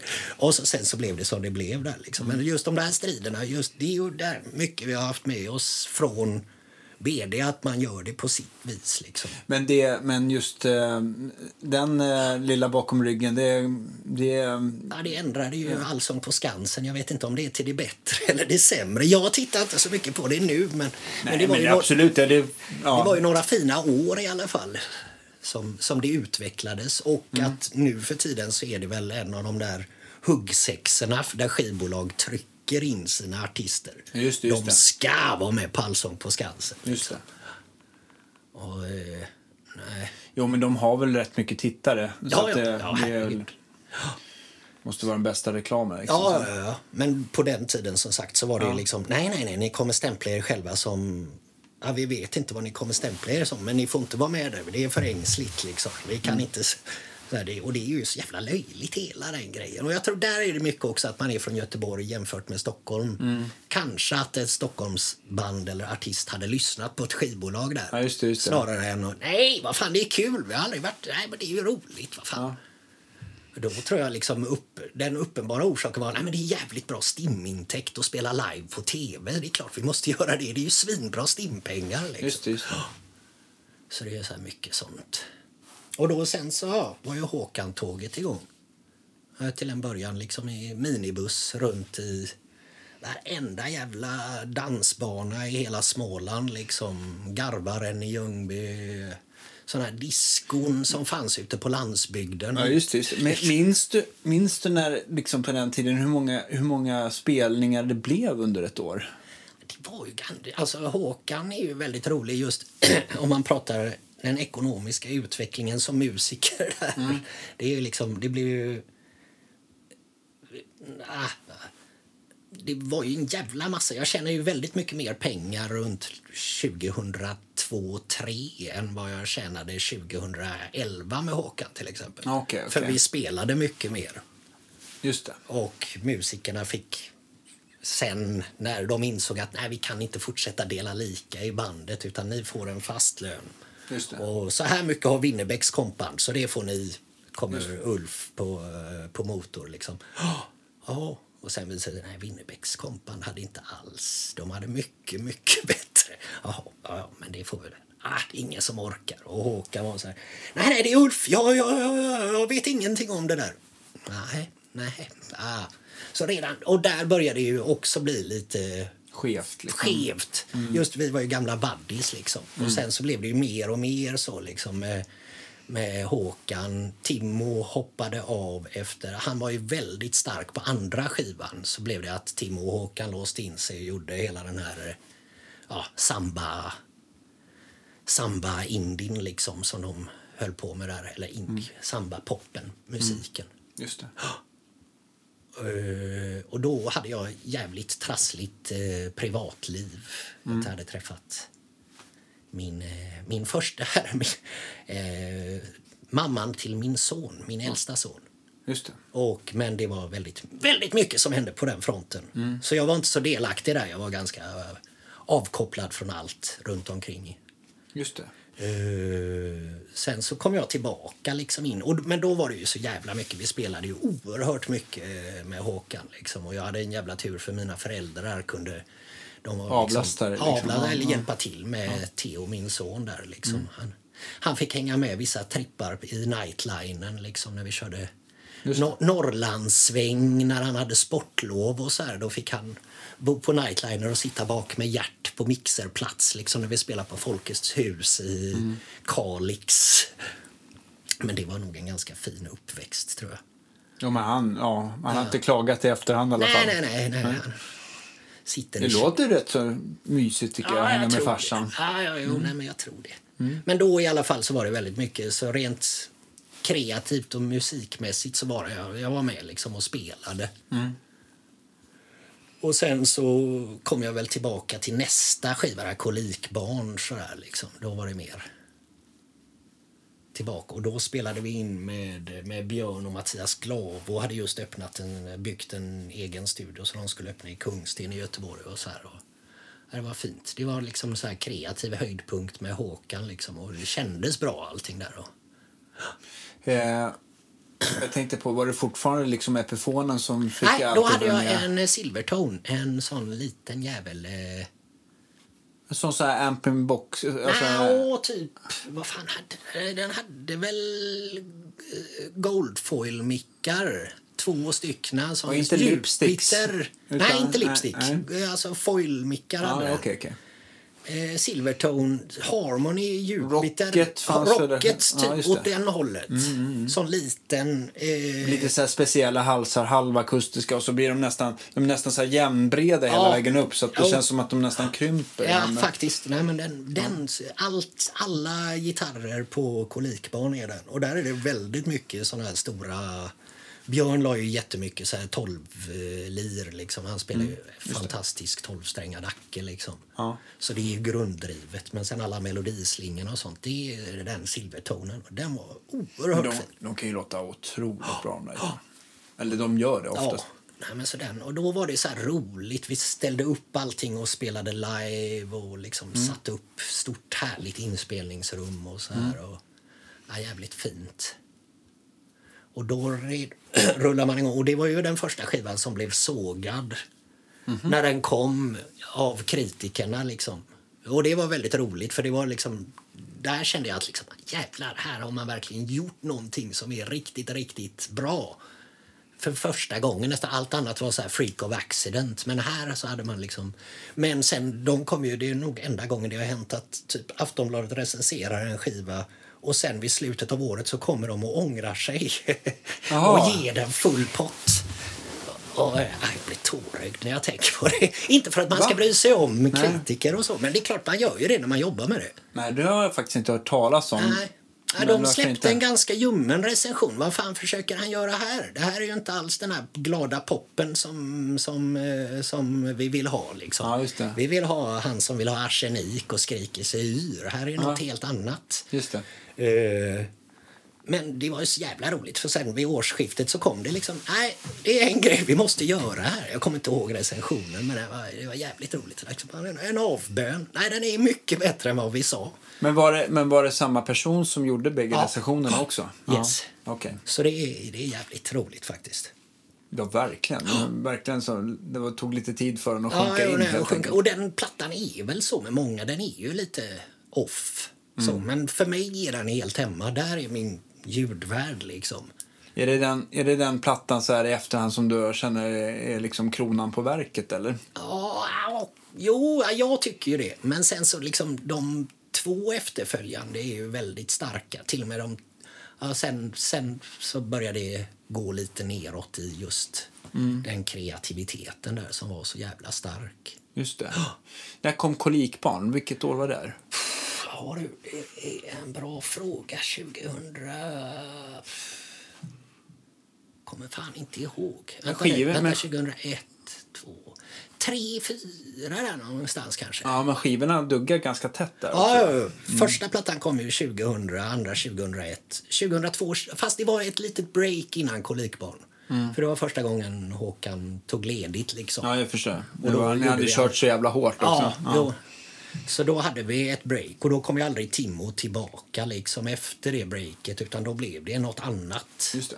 Och ja, jag vet inte, jag steg väl upp lite eh, eftersom det inte fanns någon annan gitarrist där för tillfället annat än Björn då som bara spelade Acke.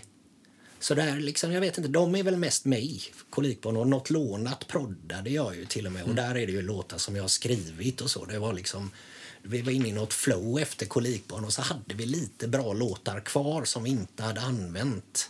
Så då blev det, nej men vi låtsas att vi att vi har massa, massa extra material. Och så gick vi in och så spelade vi in liksom ja, gamla soul-covers och sådär fast med svensk text. Så, här, så, så eh, i, hos Björn på Orust bodde han då. Så, eh, och där är det ju, då var liksom kreativiteten på topp. Vi bara, ja, rökte gräs och spelade väldigt skön musik på Orust en sommar. Och så lät helt underbart. låtsades att, liksom, att detta just- var massa gammalt restmaterial. Det enda som är synd med den skivan är att vi tryckte in lite livebitar från när vi spelade på Nalen. Vi var ju så här... eh, Vi spelade ju på ett jul, samiskt julbord på Nalen ett Oj, år. ja. Som så här, ja, jävla konstigt kneg. Mycket depraverat. Vi liksom bodde på hotell Adlon och spelade typ fyra dagar i veckan uppe på Nalen, vilket var helt jävla underbart. Liksom. Just det, ja. Så satt och så hade vi olika gästartister och så. Så var det en fetdäst julmätt publik som man skulle försöka lyfta och underhålla varje kväll. Ja, men det var lärorikt. Ja, alltid succé. Ja, det var Mm. faktiskt det. Men de var ju rädda. Liksom. Det var så här, nu ska han gå ut och dansa på borden för det Mm. ska vara en liten, liten sån edge. Så här, liksom. Men det var ju gjort av ren intuition. Liksom. Ja, just det, just det. det var så jävla mycket på den tiden som var helt, helt äkta. Mm. Kommer ihåg, vi gjorde någon jävla spelning på Mejeriet i Lund. Fantastisk. Mm. Ja, jag vet. Det, det är väl lite så här... eh, Inte, jag har för mig att de läktarna är lite sluttande. Ja, sådär, det är väldigt mycket och ganska brant. Man kommer nära Ja, det, hela det. publiken. Ja, det. Men är inte, jävligt- gå inte in hur mycket folk som helst. Det är en Nej. 500-600 Ja. någonstans. Ja. Men grymt spelställe. Ett av de bättre i Sverige faktiskt. Mm. Just för publikkontakt så här är det helt underbart. Men då vet jag att liksom då hade vi ändå begränsat. Vi hade första, andra, tredje plattan och så körde vi järnet liksom. Spelade alla låtar vi hade och vad fan ska vi göra nu? Två och en halv timme konsert liksom. Det här skulle det ju, så här skulle det ju aldrig bli. Vi har ju föraktat allt det här mastodonten. Det skulle ju vara snabbt och bara expressivt. Men, men sen blev det att man går ut hela bandet och lägger sig och bredvid varandra gör armhävningar för vi har inga fler låtar att spela. Och alla i bandet ligger och gör armhävningar till någon sån tävling tills alla är helt döda och bara ligger ner i en hög. Då var det liksom, äh, nu, nu har vi inget mer att bjuda på. Liksom. Ja. Och just de, de tillfällena är ju så jävla guld värda. Liksom. Det är ju bara därför man gör det, jag vet inte. Det känns så i alla fall. Ja, du känner... Du, ehm, just det, och du med hjärtat där också. Du kanske fick ta... Ja, nej, det har jag aldrig. händer det så händer Ja, det. jag fattar. Uh, vart är vi nu i tiden någonstans? Nu är Eh, det 2005-2006 där någonstans. Ja, där ja. föddes ju Augustifamiljen, vilket blir väl nästa steg. Ja, just det. Ja. Eh, det var när det var friidrotts-EM i Göteborg. Uh, Henriksberg faktiskt. Det var några kompisar som hade så här, men vi, vi kör någon jävla grej. Det kommer vara svinmycket folk i Göteborg hela den augusti månad. Så då skulle vi vara husband och spela en kväll i veckan på Henriksberg med olika gäster. Liksom. Vilka, kom du ihåg vilka gäster du hade? Eller Ja. ni hade? Ja, och då var det liksom, då frågade Rickard och Patrik, två kompisar där, frågade Stefan och mig då liksom att men vad fan kan inte ni sätta ihop något litet band? Och då blev det att ja men vi kör Håkan-bandet liksom. Och, så, och då så ringde Stefan in Björn Almgren på sax och Simon Ljungman på gitarr för han var liksom, Stefan hade koll på han på något sätt. För de var, inte, de var inte med Håkan då vid den tidpunkten. Ja, just det. Och så gjorde vi det. Liksom. Då hade vi första Måns Gälevik, en skön Linköpingskaraktär som hade band på eh, 90-talet. Sludge Nation och Her Majesty. Her Majesty känner jag Ja, där var ju. Timo med. Det var senare. Men de hade ett band som hette Sludge Nation. De fick så här skivbolagsresa till Tucson i Arizona och bo där ett år för att skriva en... Det var ju på den tiden det fanns pengar i musikindustrin. herregud. Ja, vilken- så de var så här... Ah, de fick någon sån här... De hittade någon manager som trodde på dem. Och han flög det här Linköpingsgänget till Tucson och så fick de bo där och göra lite spelningar och så här drömtillvaro. Just det. Men eh, han var gäst första. Och så var det massa olika liksom, som vi tryckte in den veckan. Theo Jensen hade ju sitt The Plan då, så han var med.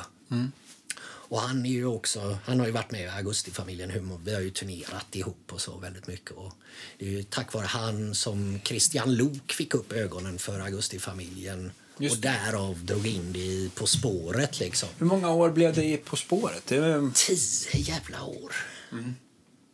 Det är ju det nu när jag sitter här och tänker liksom, äh, det här kommer väl gå ganska hyfsat snabbt. Men och, och beta igenom karriären menar jag. Men det, det, tar ju Där sin lilla också, tid. där kan man också snacka om att eh, en bra, bra... Ja, det är ju det som är så konstigt eftersom jag fortfarande inte kan spela gitarr här egentligen där vi är nu. Liksom, Mm. med, alltså, jag är ju inte förtjänt av att stå liksom, på orangea scenen på Roskilde på något sätt. Rent, Rent virtuost. rent virtuost så Mm. är det liksom, "Foo, nej, nej, nej. Big no. Men jag har den här idén som uppenbarligen har tagit mig dit. Liksom, Mm. Ja, det. och Ja, är men värd att värna Nej, men jag tycker nu är du lite hård mot dig själv. Men, eh, Ja, fast det är det. Alltså, jag, Ja. helt, alltså, helt ärligt, jag, vid den här tidpunkten så vet jag inte ens vad ackorden heter som jag spelar. Liksom. Det är, utan det är bara... Uh, uh, uh, tar ju sån jävla tid. Och sen så börjar ju Augustifamiljen på det här som blir någon form av coverband är det ju, men ändå inte. Liksom. Men det började ju som det. För då ja, var det liksom, herregud hur många artister ni måste ha liksom backat under de där tio Ja, åren. ja herregud. Alltså, vi har ju någon sån här Dropbox-folder med jag tror det är typ så här 700-800 låtar. I, som vi har spelat med olika människor. Liksom. Men det har ju varit så här oerhört högt och lågt. Liksom. Allt från ja, Sven-Bertil Taube till liksom... Under de här tio åren i alla fall, på, om man bara tittar på På spåret. Är det någon så här artist som du liksom så här, fasiken det där var riktigt jävla bra? Jo, nej, men det är det ju. Det finns ju liksom vissa, men, men det är ju också det här... Alltså, den... Vad heter han? Alvin Schackman eller vad han heter. Alltså det, om vi nu ska... Bara ett litet sidspår. Ja, eh, Nina Simons gitarrist Ja, Okej. var en sån som... Det, det tror jag liksom innan farsan spelade hemma väldigt mycket. Och det var liksom innan jag var medveten om musik så förstod jag att liksom, det här är något jävla märkligt. Hur fan... Hur kan de sitta ihop så här liksom? Om man lyssnar på vissa livegrejer. De har gjort någon... Eh, Mr Bojangles finns i någon liveversion. Om ni vill ha referenslyssning. Ja, men jag måste, det måste jag lyssna in för för jag känner att det, däremot så Alltså, Nina Simone är- på piano och sång är grym. Alltså, de två tillsammans. Han är ju en fantastisk gitarrist. Liksom.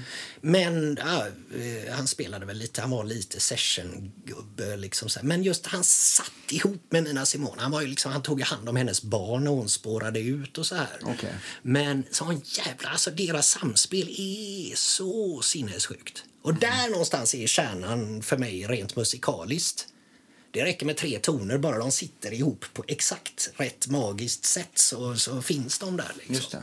Just det. Så därför jag brydde mig, jag letade bara efter den här tonen som låg någonstans i mitten där, där det fanns ett utrymme snarare än att försöka liksom sådär. Det har alltid varit den här jakten efter det lilla magiska liksom.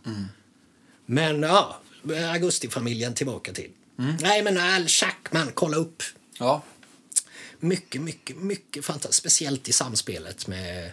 Men det, jag tror det till och med har skrivits böcker om deras... De visste exakt vad de skulle göra. Och så har man ju haft det med vissa man spelat med som liksom av ren rutin när man var ute som mest med Håkan. Liksom. Jag, viss, jag vet fortfarande exakt, och efter alla år i tv, så jag vet vad Simon ska göra på gitarr. Innan han själv gör det liksom.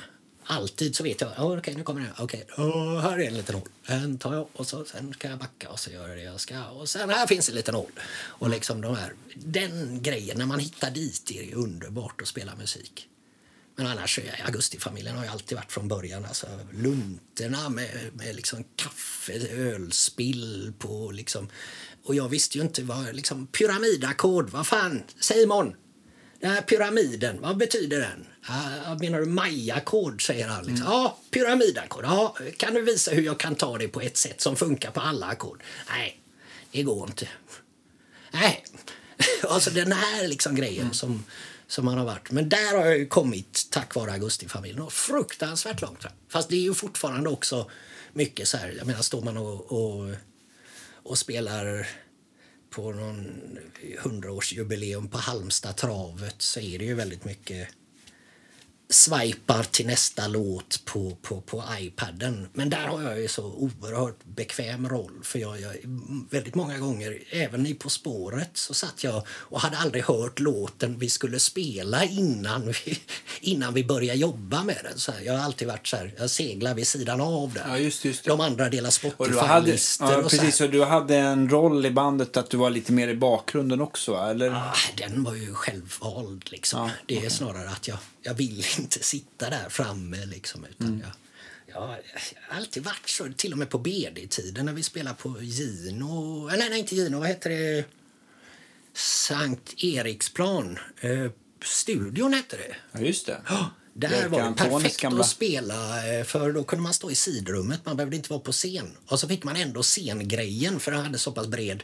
Så där spelade jag typ tre, fyra gånger med BD och alltid så stod jag i sidrummet. Det var helt underbart. Ja, just det, just det. Så där, så den, och, och sen ibland så är ju publiken helt jävla fantastisk med Håkan liksom när man ser Mm. det liksom som Herregud, vad ni måste ha haft roligt med, med Ja. bästa publiken. Liksom. Ja, ja, herregud. Alltså, de är ju så jävla fina. Och sen att liksom, sen grejen att det har kommit, det har ju gått generationer i den publiken. Det är så här liksom, till och med innan jag, när jag fick sparken 2012 där så, eh, så, eh, så eh, var det ju liksom sådana som kom och kampade utanför spelställen. Liksom, men varför här behöver ni inte kampa? Nej, men våra stora syskon kampade alltid utanför när ni spelade på så här Folkets park och så. Och det verkar så jävla härligt. Och den grejen, de kampar ju liksom utanför Ullevi på olika gräsplätter runt där. För att deras stora syskon gjorde det. Liksom. Det är ju så jävla mäktigt. Så det har ju blivit, ja, hela den grejen att den har blivit så stor är ju helt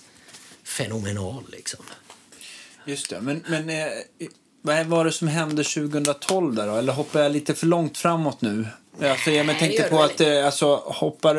För ni, Ah, men no, ni vi kompade... hoppar ju över min första soloskiva. Ja, nej, men, nej, den ska vi inte hoppa över. Vilken... Jo, vi kan lämna hela det. Nej, nej, vi kommer. Men jag tänkte just bara för att knyta ihop säcken 2012. Ni, Ja. du, var med liksom, eller var Augustifamiljen med och backade Nej, Håkan det har till jag aldrig 2012? varit. Augustifamiljen och Håkan har aldrig varit helt och hållet samhöriga. Ett tag så var hela Augustifamiljen Håkans Ja, det är så det var. För att man liksom har känt att det är samma varit- band. Att så- det, här, det är ju någon jävla missförstånd som, Okej, ja, som men det är bra att, eh, att jag fick det Ja, ja, i du är väl den enda som, som har brytt dig om det. Nej, men för det är alltid så här, ja, Håkans band. Men det är det inte, utan det är ett annat band. Bara att väldigt många är eller har varit med i Håkans band. Just det, just det. Men sen nu, Augustifamiljen, så har ju både Labbe och Oskar slutat. Eh, trummisen och basisten. Ja, så, okej, ja, Fast de är ju fortfarande med Håkan. just det. Men så nu har vi ju andra, liksom, nu är ju Sylvester Schlegel och spelar trummor i Just det. Men han har varit med ganska länge, va? Ja, ja. ja, det är ju många år. Liksom. De hoppade av. Oscar, det blev för mycket tänka och plugga för dem. Liksom, med, med just, eh, för som vi var ju de tre autodidakta i Augustifamiljen. Det är alltid det som har varit styrkan där. Att vi har varit ganska många som inte räds skräpet medans och så lika många som är skitduktiga och kan allting teoretiskt och Ja, just det. Just det. mekaniskt. Skolat liksom, och klart, ja. Och det är just den kombinationen som har varit stark där. Mm. Men... Eh, nej, ja, jo. Men i alla fall, 2012 så, så gjorde han sig av med bandet. Eller var det du som hoppade med av Håkan? Eller? Nej, det var lite... Jag vet inte. Det var vi, går varandra på nerverna eh, lite då och då. Ja, Eh. Han hoppade ju av BD då, då. Jag vet inte. Det var mycket. Det var att vi bodde på samma gård och så här. Och det var lite spänningar familjemässigt. eh, som ledde till... Och det var väldigt så här... Nej, han är.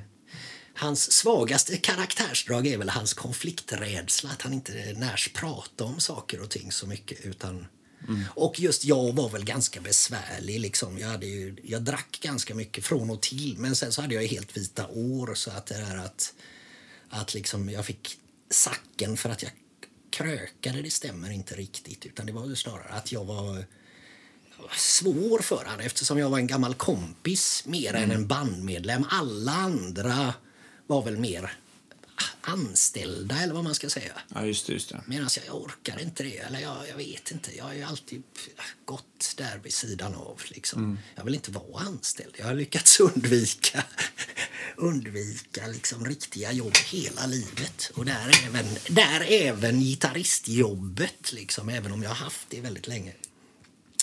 Men, men jag måste i alla fall få höra, för det kom en soloskiva där någonstans runt... eh, 2010 kom det. Okej. Jag, hade ju skrivit, jag har ju skrivit låtar liksom hela tiden, men det är ju så här... Var det mycket som liksom inte fall, alltså som du sparade då som... som... Ja, eller jag har ju aldrig haft något mål med det. Det är ju så här, liksom, det är ju sånt. Det kan ta...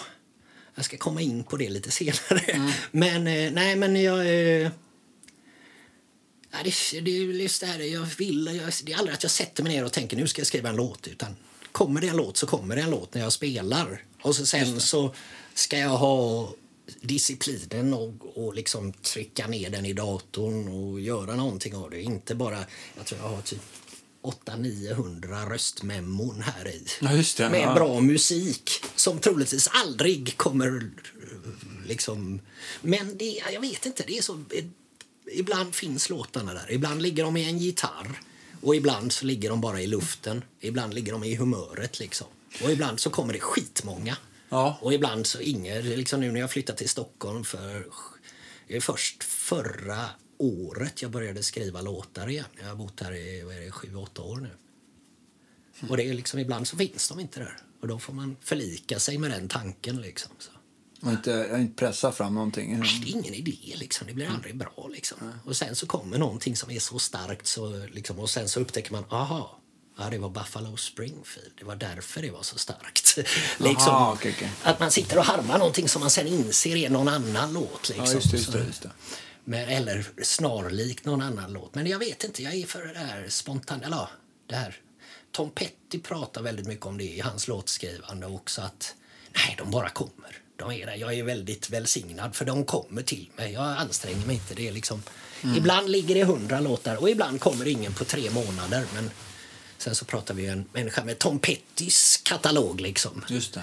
Det är ju ingen måttstock man kan förhålla sig till. Men, men, men han måste varit verkligen haft in touch. Men det är många som tänker på så sätt att plocka ner. Liksom de kommer. Det är ingenting man kan tvinga fram kreativitet där. Liksom jag har kompisar som, som går och sätter sig på skrivar i sin studio liksom, och sitter där hela dagarna. Och så kommer det en skiva var tredje år. Liksom. Men, men jag vet inte. Det är, jag vet inte. Men, först, men första soloskivan där, hur skulle du beskriva den? Var... Ja, det var mycket, då hängde jag väldigt mycket med Vänersborgs Trestadsmaffian i Göteborg. Hardcore Division of Laura Lee och hela det här possit.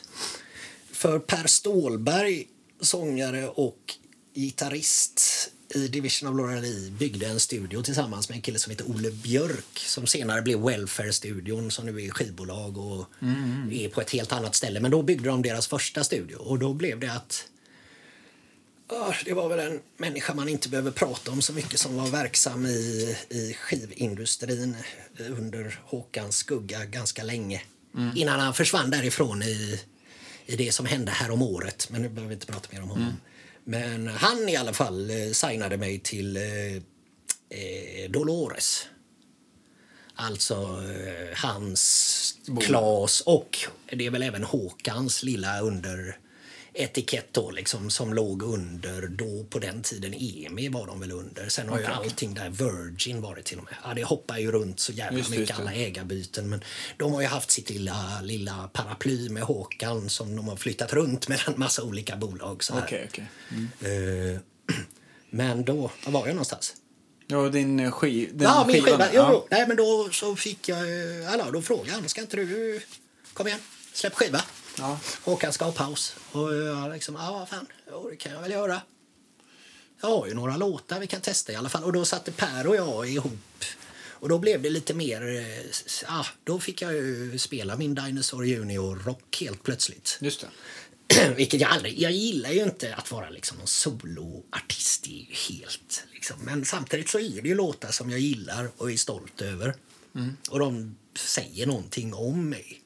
Och så får man chansen att göra det med eh, fem människor i ryggen man älskar som kan leverera så är det klart som Vilka fan. var med på den skivan?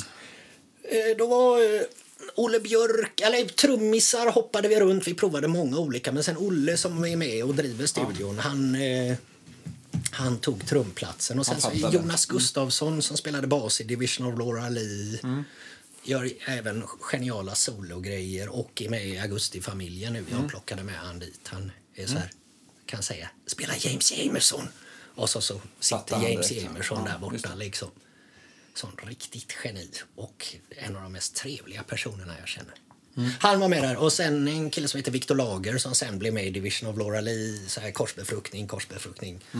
Som jag plockade in där eh, för vi gick på någon så projektledarutbildning som jag av någon slump gick i Göteborg så här så. Men och sen, ja, då blev det lite. Vi spelade in den plattan i deras studio och gjorde den där. Och sen så blev det lite, ja, då kunde man ju fortfarande spela hyfsat. Liksom, Debaser Slussen fanns fortfarande och så här. Och, Ja, det var jäkligt trevligt. ja.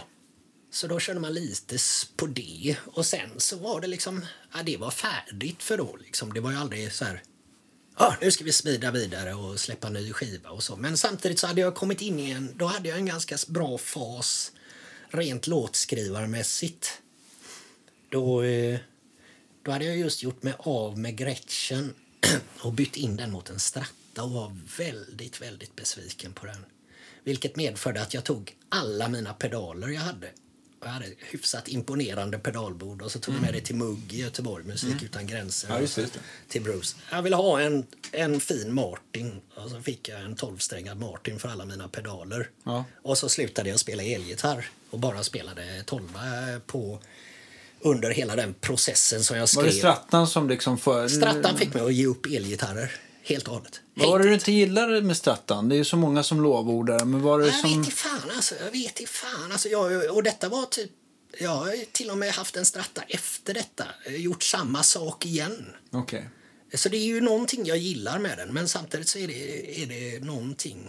Tror du att det är liksom spelmässigt eller soundmässigt som du liksom får Jag, feeling? jag måste kämpa med en gitarr. Jag måste kämpa. De är för slicka. Det var ju samma jag provade. Jaha, så det blev liksom för lätt allting Ja, ja. Nej, nej, det går inte. Det går inte. Alltså, jag är uppe i 12 set. Jag ska byta till 12 på Gretchen nu igen.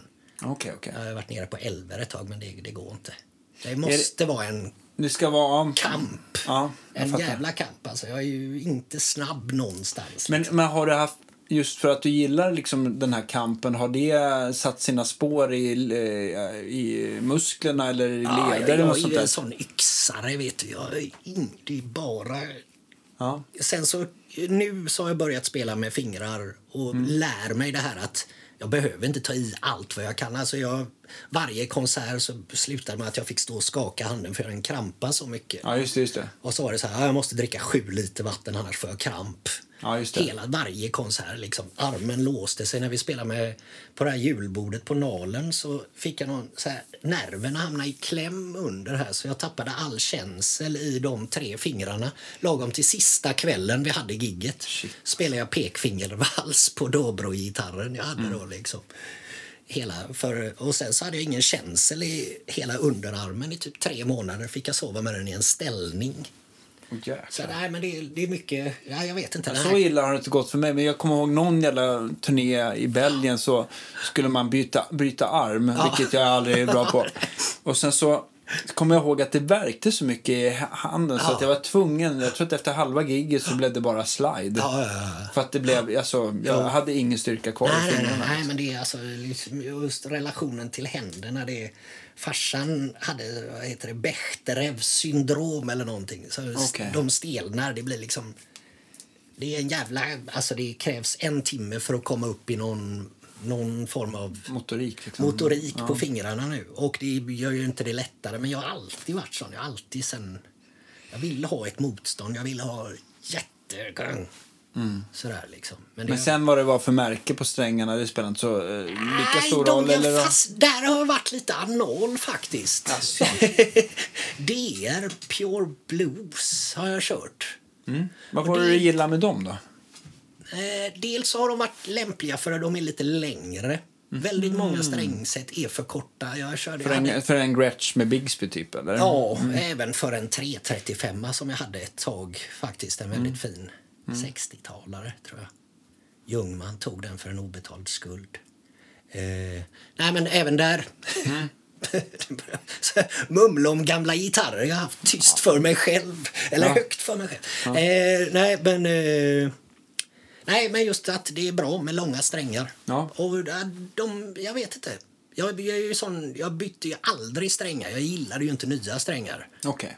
Utan jag vill ha gamla. Men sen så har jag haft det till jag flyttade till Stockholm. Och sen så finns det ingen jävla musikaffär i Stockholm som tar in DR-strängar. Jag fattar inte varför. Nej, alltså jag, jag känner också så här för min egen del som har bara en liten butik. Det Ja. att, att ehm, Nej, det är väl för Alltså, nej men ja, det är lite, det är, alltså det är ju folk som frågar efter det. Ja. Så, så att det är inte som att liksom jag blir förvånad så.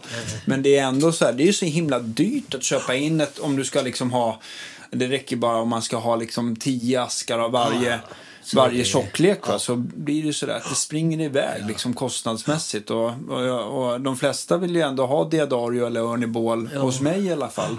Och det, Ja, men jag det, tror det det är var- dyrt att ta in ytterligare ett märke, men det är klart. Ehm, det är klart, man ska titta. Jag vet ju att jag har ju arbetat en hel med, del med DR på grund av Fredrik Åkesson och jag gillar dem. Jag tycker de är verkligen trevliga. Alltså. Ja, ja, men det, det Och, bra, Pure, och bra Pure Blues, den har väl också en annan... Ska se om jag minns rätt. Men jag har för mig att den har väl rund kärna och sen så har den väl en nickellinning va? Så att den är lite mjukare i soundet, eller? Yes. Ja. Och den, det är ju också där, jag har ju väldigt svårt med plektrum och sådär. Jag spelar ju med så här, så ramlade över av en slump från Lollar Jaha. som de skickade med som så giveaway, nog på skämt tror jag de gjorde av så här Forbon kallas det. Jag har haft lång mailkorrespondens med dem på Lollar. Men vad är det här för material? Här... Forbon, alltså det är sargar till mickar gör de i det här materialet. Det är något plastliknande. Ja, just det, ja, just det. Grejen är att det är som att spela... Alltså det, det, det, jo men det där är väl det materialet som man har i bobin, alltså på en... Eh, på en, på en, där de här polerna sticker Ja. upp ur micken, där, alltså Ja. sj- själva den här fibern helt enkelt. Den är det. Och alltså det är något Magneterna. sinnessjukt. Jag har detta kvar nu. Ja, Jag tror jag har ett som är ännu mindre någonstans hemma. Men det är sån här, jag kan inte spela med några andra plektrum. Det går inte. Och Men den- bara ett kvar, ja. det låter ju lite Ja, läskigt. ja, ja, men ja, det, det men det, väldigt håller för, det håller för evigt nästan då? Ja, det här är ju typ säkert tio år gammalt. Så de, Åh, jäklar. de Ja. har ju bra håll, hållbarhet. Men Men, då är det alltså-. Det var ju helt platt och stort liksom från början. Det var, jag hade ju inga rundningar på kanterna så här. Just Men, ja, nu. Men, men jag tänkte på, varför pratar du inte med till exempel eh, Lundgren eller någonting? Borde inte han ha massa sånt där material liggandes? Eventuellt. Jag har ju försökt få lollar för jag beställde. Då kunde man beställa liksom så jag köpte två askar som jag levde på väldigt länge och Ja, jag fick fattar och så det. testa det här plektrumet, det är grymt liksom. Och sen så beställde jag en ask några år senare och så fick jag vanliga liksom så här. Och jag började säga, nej men det är inte rätt sorts plektrum. Så här, jo det är de vi gör nu. Så här, Jaha, de, nej, men om man vill ha de gamla, nej de gör vi inte längre. Nej, men jag älskar dem. Ja, nej, tyvärr, vi gör inte dem längre. Så, här, nej. så då blev det så här... För jag tänkte så här, för just att slipa fram sådana där plektrum, det, det tror jag, eller stansa ur eller hur man nu vill göra. Det är nog, men just att hitta själva materialet Ja. borde i alla fall Lundgren kunna hjälpa dig med. Ja, det- För det finns ju också sådana sidor där man Ja. kan bara beställa själva materialet Ja. för micktillverkning. Så Jag att det är tror det möjligt att hette man... Forbon. Tror jag. Ja, men det är den här, han- alltså det där är ju den här fibern som är på, på om man plockar av kåpan på en strata Ja. så är det ju den som ligger under Ja. och håller ovansidan och undersidan av det, är, alltså, det, är något, det, är alltså, det, det låter som du spelar med plektrum fast med fingrarna. Ja, det är lite av. softare sound. Ja, det, det har ingen sån här plastig ton eller metall. Nej, ingen, okej. Måste prova sen. Ja, ja, du, du, Ja. du tar det på en Ja. testtur. Det, Ja. Just stålsträngar, acke, det blir helt sinnessjukt när man kör liksom Mhm. picking-grejer. För det låter som man spelar med fingrarna liksom. För det är inget så här plastanslag alls. Det är Okej. oerhört bra. Så det är min stora sorg i livet som gitarrist att jag inte får tag på några Forbon-plektrum. Ja, men det där ska... Fast samtidigt så har det fått mig att börja spela med fingrarna, vilket är jävligt grymt. För- Nå- om någon har en bättre idé var man kan hitta det där så får man gärna skriva på vår Facebook-sida i alla fall och hjälpa oss här i detta Ja, Om ni har orkat er ända in hit i Ja, podcasten. jo, det- Yes. Ja, ja, vad men- har vi nu då? Ja, eh, var var vi nu någonstans? 2010, första plattan. Nej, produktionen till andra plattan. Ja. Och där så jobbade jag ju och då hade de ju byggt om Welfare-studion. Väldigt fin studio i Göteborg som jag verkligen behöver plugga. Mm. Underbart härlig. En stor gammal skolbyggnad borta i Kungsten, eller en stor villa de har byggt om. De Ja, fixar- ja, men den finns kvar. Ja, de gör ju jättemycket. Welfare är ju ett skivbolag nu som släpper ganska mycket. Och så gör de massa, ja, de är väl lite nischade åt det hårdare. Men, men grymt bra. Och då, så, eh, och då, och då hade jag liksom lite förhoppning, dumt nog. Så jag jobbade och skrev låtar som jag var väldigt så här... Ja, men du, hade, du sålde Strattan, det var väl det vi gick in Ja, på. Så fick ja. du en tolva. Tolvan. Och där, där låg en Ja. hel skiva i tolvan. Och eh, det här mötet med ett nytt instrument. Sådär liksom. Jag hade ju haft tolvsträngade ackar innan men här blev det en relation. Den gitarren har jag fortfarande kvar. Liksom. Den, det är en sån... Är det liksom den sista gitarrgrejen du säljer? Nej, Jag kan inte sälja någon av dem. Jag ser till att förstöra gitarrerna jag har exakt till den grad att de inte blir värda någonting om jag säljer dem.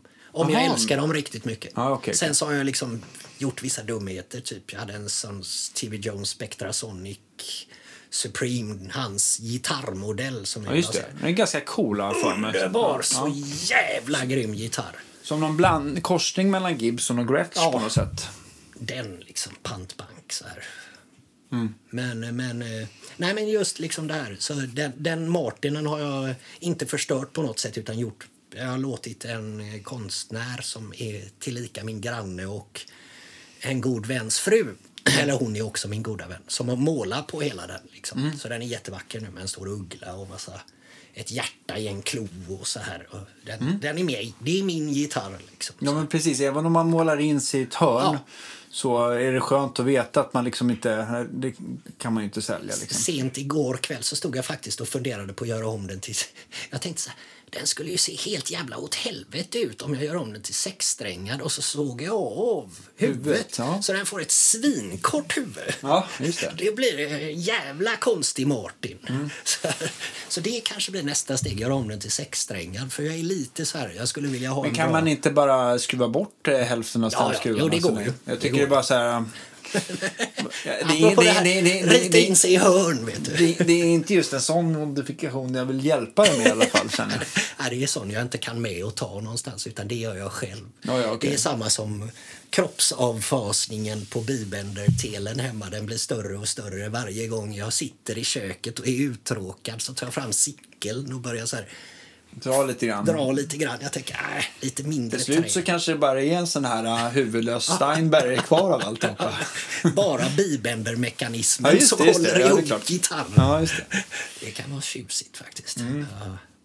Men, men det kommer ytterligare en andra soloskiva Ja, det kom en andra soloskiva och då, så hade, då låg jag inte kvar på Dolores utan Gaphals, ett fantastiskt litet skivbolag i Linköping. Som. Bra namn. eldsjälar, Kai och Patrik och de som släppte bara massa punk och så men sen av en de snubblade in och fick släppa svenska björnstammen på vinyl. Vilket gjorde att de fick jättemycket pengar. Vilket gjorde att de bara började släppa all musik de ville och kom över. Liksom. Så här, omvandling i det dess renaste och bästa form. Men de hade i alla fall, så där, och så sökte vi lite så här kulturstöd och så, så vi fick råd. Plus att jag var i Welfare-studion och eftersom Per och Olle spelade i bandet så var det inte mycket. Det var mer att vi skulle kunna dra in lite pengar så inte de gick back liksom. Ja, jag fattar. Så då gjorde vi en skiva som jag ändå älskade väldigt mycket och den försvann så kapitalt. Den fick ganska bra recensioner i Tyskland. Eh, fast där hade jag ingen bokare så det, det bara föll. Här i Sverige var det bara... Och på den tiden så hade man inte ens råd. Liksom. Jag tror jag hade en eller två fullbandspelningar Men då var det liksom ja, två blås, pedalstil, tre gitarrister, trummor, bas och klav och jag. Men just det var grymt. Ja, det låter grymt. Ja, nej, det var det fantastiskt bra. Liksom det så här. Jag, tänk, jag tänkte ändå på Håkan. Ja. Eh, eh, jag tänkte Sverige och Norge förstår jag att där liksom slog det ordentligt. Var ni även över till andra länder och körde Danmark Eh, och alltså, Finland på- och sådär? Nej, det var ju jävligt roligt. Finland var det pyttelite. Ja.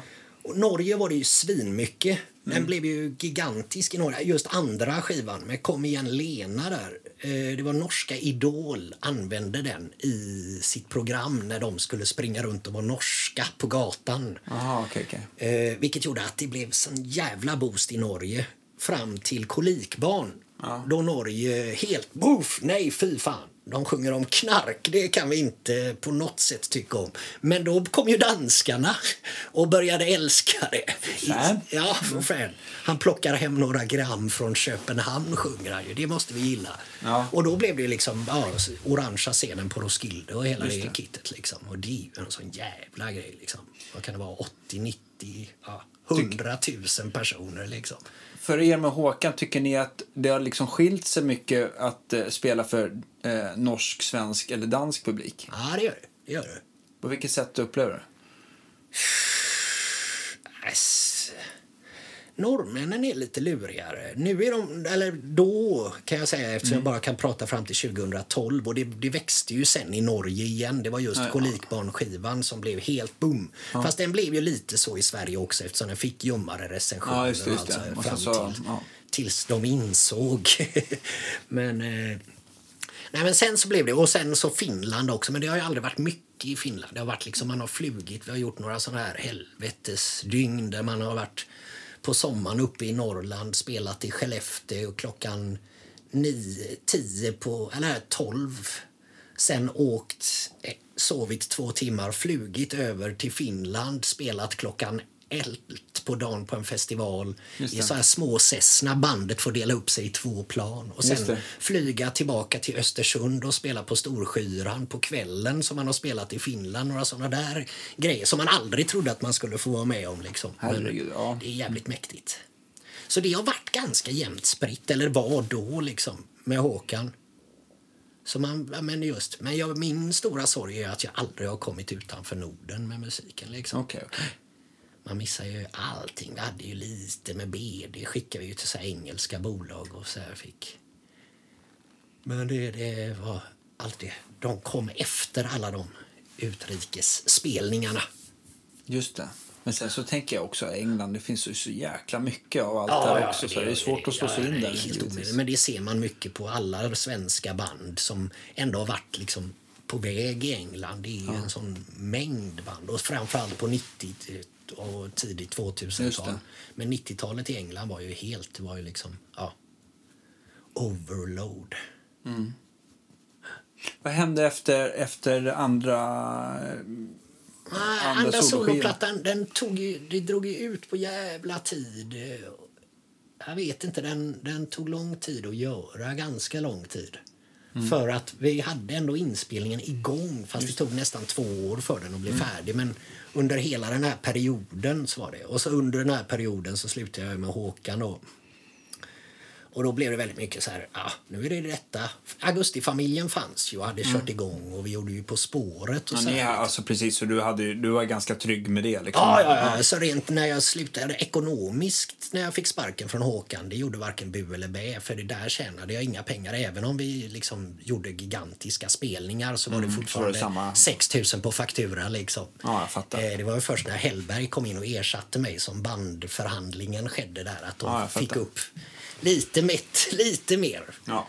Så, eh, så liksom, men pengar tjänar jag ju med Augustifamiljen och det har Mm. varit liksom, ja, det bekväma hela tiden. Att Man gjorde det där. Och så visste man att liksom, På spåret låg som en garanti. Liksom. Jag har aldrig kunnat ägna mig åt några utsvävningar men alltid kunnat äta det jag velat äta. Liksom, Om man Mm. ser så. Men just det var skitbra för mig med, med På spåret för då var det liksom i lön plockar man ut någonstans runt 30 men den portionerade jag ut på hela året. Så här. Så det höll mig flytande. Och Sen så gjorde man vissa kneg liksom vid sidan av och ute och spelade lite. Och. Här och var. Så där, Hur liksom. mycket var det med Augustifamiljen? Liksom, liksom, för att ni fick ju sån otrolig liksom, eh, marknadsföring via På spåret. Hur mycket liksom, var det den under har vi sån... aldrig förvaltat på ett vettigt sätt. Vi, vi har legat på sam... Vi, var- det är klart vi har fått vissa kneg, så här galor och Ja. vi gjorde ju Victoriadagen och sånt där förra året. Och sånt hade man ju inte fått utan det. Men sen, vi har ju varit liksom, vi började ju efter Henriksberg där så körde vi på Liseberg typ jag tror fan vi körde en gång i veckan där också. Okej. På vårkvisten, liksom, på deras paviljongscen var det från början och sen Taube-scenen. Och då var det liksom, det kom ju, ja, det blev fullt varje gång vi spelade och man just fick det. en schysst lön och det var ju mycket så här, ja, vilka roliga ska vi ha med? Och vi hade ett bra kontaktnät liksom och Mm. man ringer in och så, ja det är roligt och så den, den kan vi ta med för att det, det gillar publiken och så här. Och, och så blev man, man, man blev ju som en stor jävla familj men i början där så var det liksom Nikolaj Dunger, Ebbot, Magnus Carlsson, Titio. Typ, vi var ute hela jävla tiden och spelade på. Alla hade liksom det här Vinöns värdshus, i Hjälmaren och liksom Slussens pensionat på Orust. Det finns såna guldställen liksom där man kan åka och så är det ätande publik. Som, ja, det, det är väl samma med i blues. Vissa Ja, men blues, rock'n'roll, ja precis. Slussen och sådär. Liksom. Alltså, ja, den är och det har ju otro- vi kört med, med Augustifamiljen hela tiden. Bara att det roliga är att liksom när vi kommer så står det att vi kommer och så helt plötsligt så antingen så är det Salem Al Fakir eller så är det Jocke Olsson som bor runt hörnet som är med oss på scen liksom. Mm. Och det är ju det som är det, det roliga där liksom. Just det. Salem är helt otroligt bra. Alltså. Ja, en jävla geni där liksom. Det, I början. Det. Men där kan, det är en kille som kan spela sina Ja, instrument. Och han är ju så, bara så här glad. Jo, jag tänkte, får jag spela gitarr på en låt? Jag kommer vi körde någon sommar då vi körde ganska många. Vi körde här ute i Stockholms skärgård på något båtvarv och sen Slussen och så körde vi några dagar i Slussen och det är ju Mm. så jävla härligt. Så dagen badar man bara och tar det lugnt och sen badar man bastu efter gig och äter nattmat och det är så jävla... Det är det som gör allting helt, värt. o- ett helt... Men då Salem kommer dag två och säger jag tänkte får jag spela gitarr på en låt idag? Och så tog han en jävla Stevie Wonder-låt. Han bara... Jaha, okej. Ja, han var bäst i huset på gitarr också. Inte bara piano och fiol, Fiol och- som han spelar. Och liksom. Grym sångare också. Ja, jo, nej, han är verkligen... Men han gjorde väl, jag tror att han, han, hans första platta tror jag att han spelar alla, allt va? Ja. ja det är helt otroligt bra liksom. Ja, han är fantastisk. Härlig, härlig människa. Ja, verkligen. Vad, vad är vi nu i eh, ordning? Men sen så har det liksom tickat hela tiden på med Ja, Augustifamiljen. vi har gjort och, och, det ända fram till liksom på, ja, SVT sparkade oss väldigt klumpigt där när de skulle programförnya, vilket väl sen har lett till en god sak. Men de hade kunnat diskutera det med oss innan säsongen var färdiginspelad. Jaha, det var lite Nej, det var plumpt och ful- lite... För lite Christian och Fredrik var ju väldigt... Det var ju bara på grund av Christian som hade sett oss med Augustifamiljen och Theo. Ja. För hans eh, bror Martin Mm. Lok är gift med Theos lilla syster. Okej. Så de hade varit och sett och liksom det var så vi kom in där. Ja. Så varje år så har Fredrik och Christian, har ni fått förnyat kontrakt? till, S- eller till oss. Så här, nej, de har inte frågat än. Ja, då väntar vi med att skriva på till ni har skrivit på ert kontrakt för vi vill att ni ska vara kvar. Ja, men vad schysst. Ja. Och så gjorde de det alla år, utan ett år där Christian var lite involverad i att han skulle få sin talkshow eller någonting. Så han skrev på ett tvåårskontrakt och samma år fick vi kicken. Så. Jaha, så att han... De hade ja. väl väntat på det, SVT Göteborg där. Men, eh, men samtidigt, det har ju lett till något gott. Liksom. Nu så har de alla de här banden som kör och det är väl trevligt också. Men det är klart, Mm. det blev ju ödesdigert för mig som hade det som... Ja, Som, eh, det var det som berättigade mig Säkerhet. själv att kalla mig, att sitta hemma och slå dank när jag inte... Jag hade inte råd att, att ta hand om barn och spela gitarr i köket efter det. Liksom. Och det var ju samma med Björn. Saxbjörn, han började jobba på vanliga kneg sen. Så Sylle klarar sig på arkpengar och Stefan och Simon har ju Håkan. Och Jonas har alltid haft jobb vid sidan av. Så här, liksom. Just det, just det. Då blev det ju en sån plugg som drogs ut av tillvaromässigt. Men Ja, hur- det är jag ju ganska van vid efter. Ja, just det, det är så här, var tionde år så rumlar hela världen liksom. Så. Är det någonting nytt i sikte så här som... ehm, Jag vet inte, jag hoppade faktiskt av Augustifamiljen nu på sista repet men sen så blev jag övertalad till att ta en, en längre tjänsteledighet. Vi hade någon sån julkonsert nere i Göteborg med så här streamkonsert nu i december med Christian Tålestman.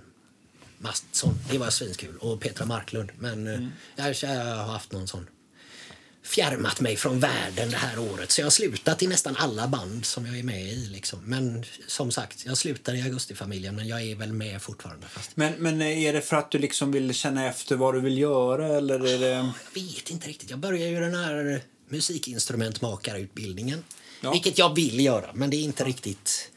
Det funkar inte riktigt med familjen just nu. Eller så här, det, Ja. Jag har inte tid som krävs för att lägga på heltidsstudier. Just det, just det. Jag massa barn.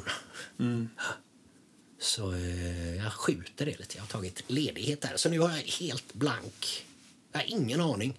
Nej. Är det någon som vill ge mig lektioner i Clarence White, fingerpicking och även Telecaster-hantering så får ni gärna ringa. Ja, precis. Jag, För jag behöver, jag har på... äntligen insett att jag kanske behöver ta någon form av lektion, vilket jag aldrig har gjort i mitt liv. Eller i Letchworth, jag gick på internatskola en gång i England.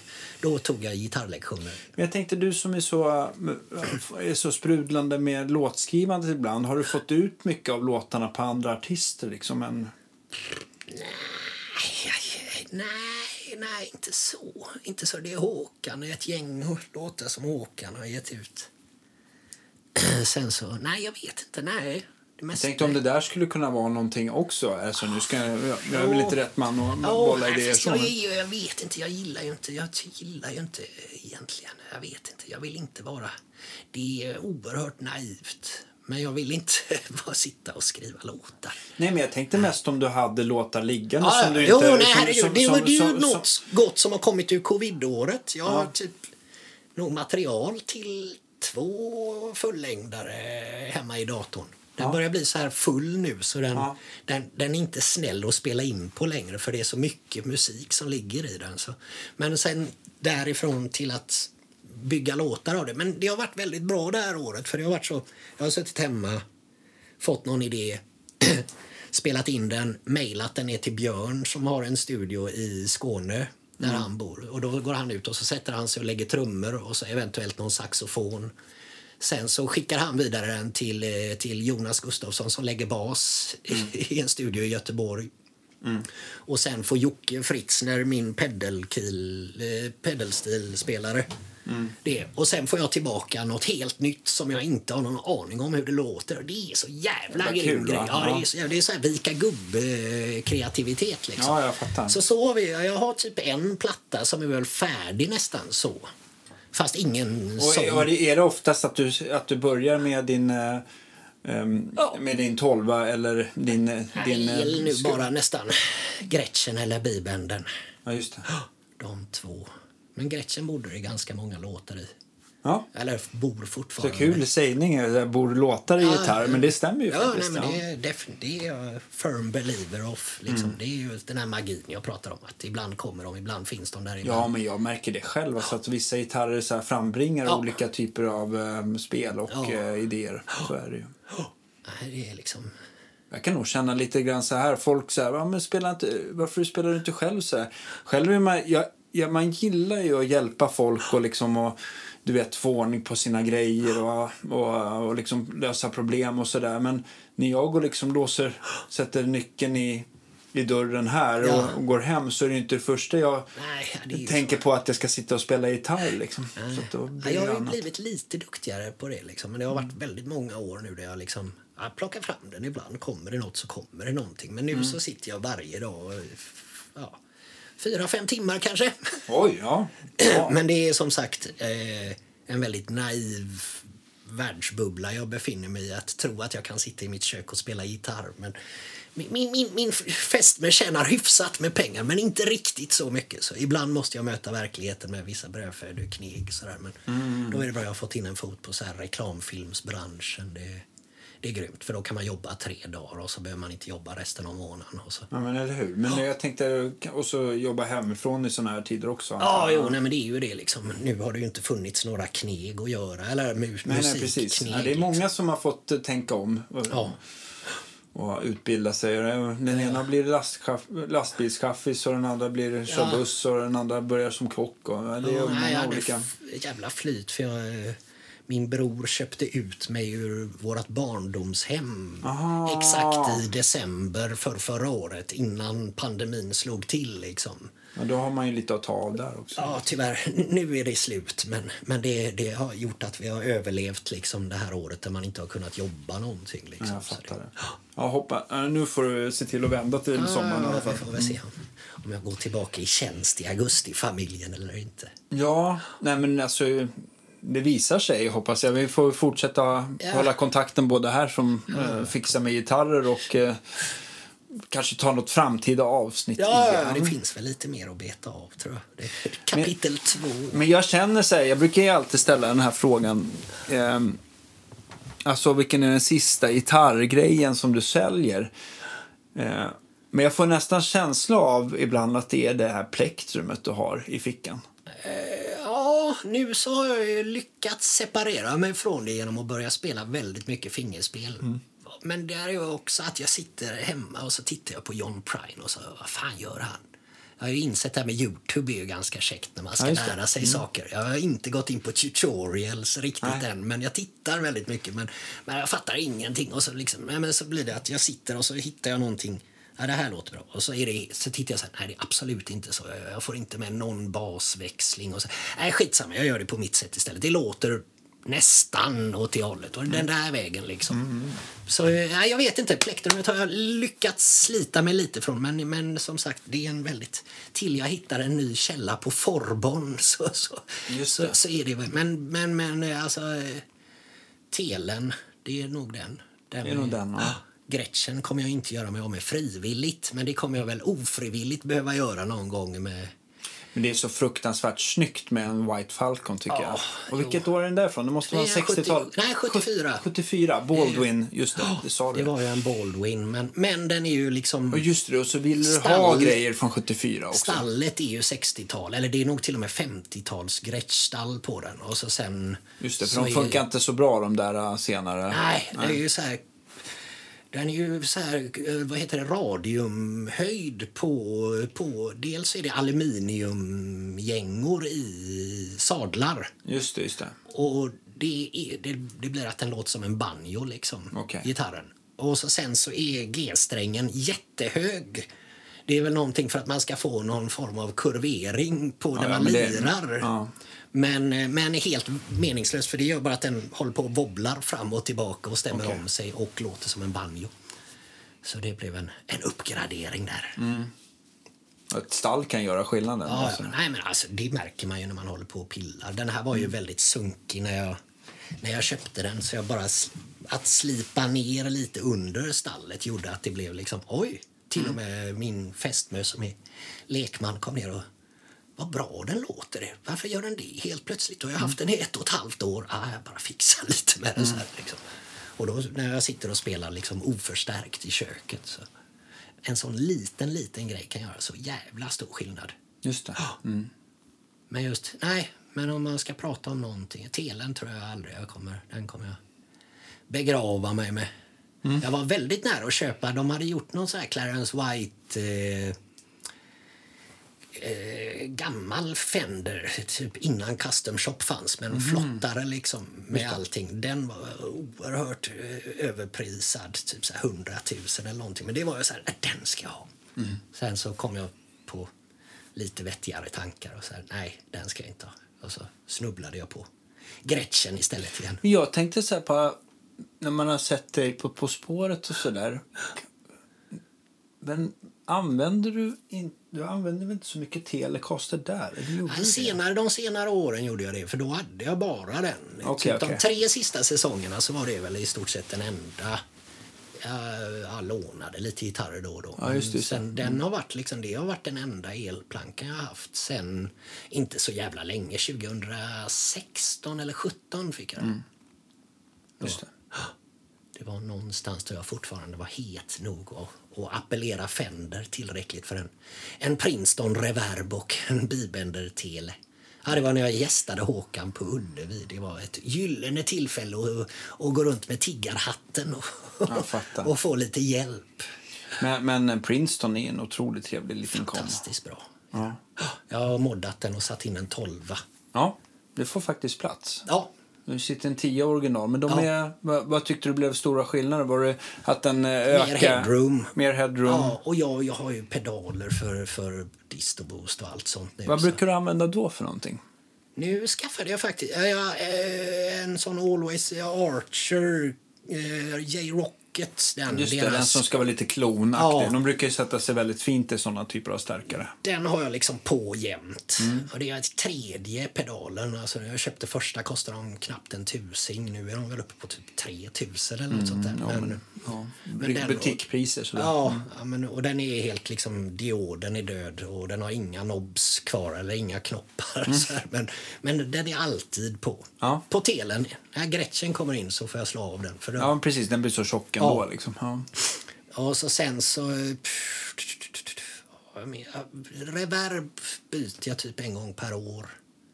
Pedal just eller? Men, Pedaler. men, eh, ja, jag har ju stärkare. Princeton-reverbet fint. Det är ju grundreverbet. Ja. Men sen så jobbar jag väldigt mycket med atmosfärer. Sådär. Så nu kör jag eh, Red Panda Delayet som är fantastiskt. Spökigt och underbart. Jag kommer inte ihåg. Particle kanske det heter. Mm. Och så har jag Strymons, den Night Sky som någon kom med. Som är också en sån Är reverb. det, den, är det den stora eller är det den... Är Den det stora reverbmotorn. blå- blåa? Som, blåa som de Blue. Sky? Eller? Nej, Blue Sky är ju deras gamla den med det. allt. Den Ja, men- här är nästan bara science fiction-ljud. Men Jaha, så jävla- Night alltså, Okej, nu Just eftersom man- jag sitter i köket med mina lurar på mig så Ah. liksom bä, ett ackord och så sen kan jag sitta och bara lyssna vad som händer ljudmässigt det, just det, just det.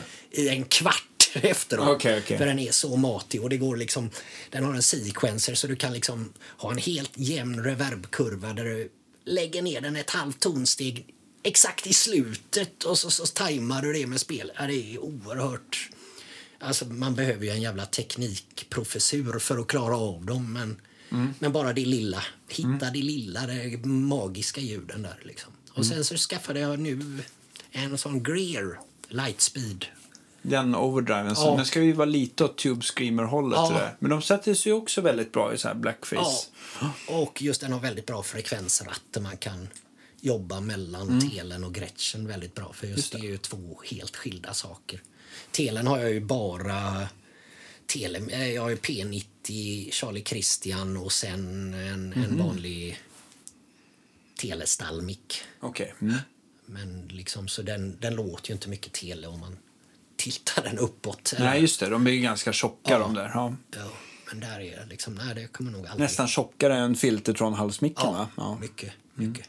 Speciellt tillsammans. Jag har ju sån eh, strata-switchning på den också. Okej. Så det, den ska vi kanske titta på för jag skulle vilja kunna köra alla tre mickarna samtidigt på den. Om det är möjligt.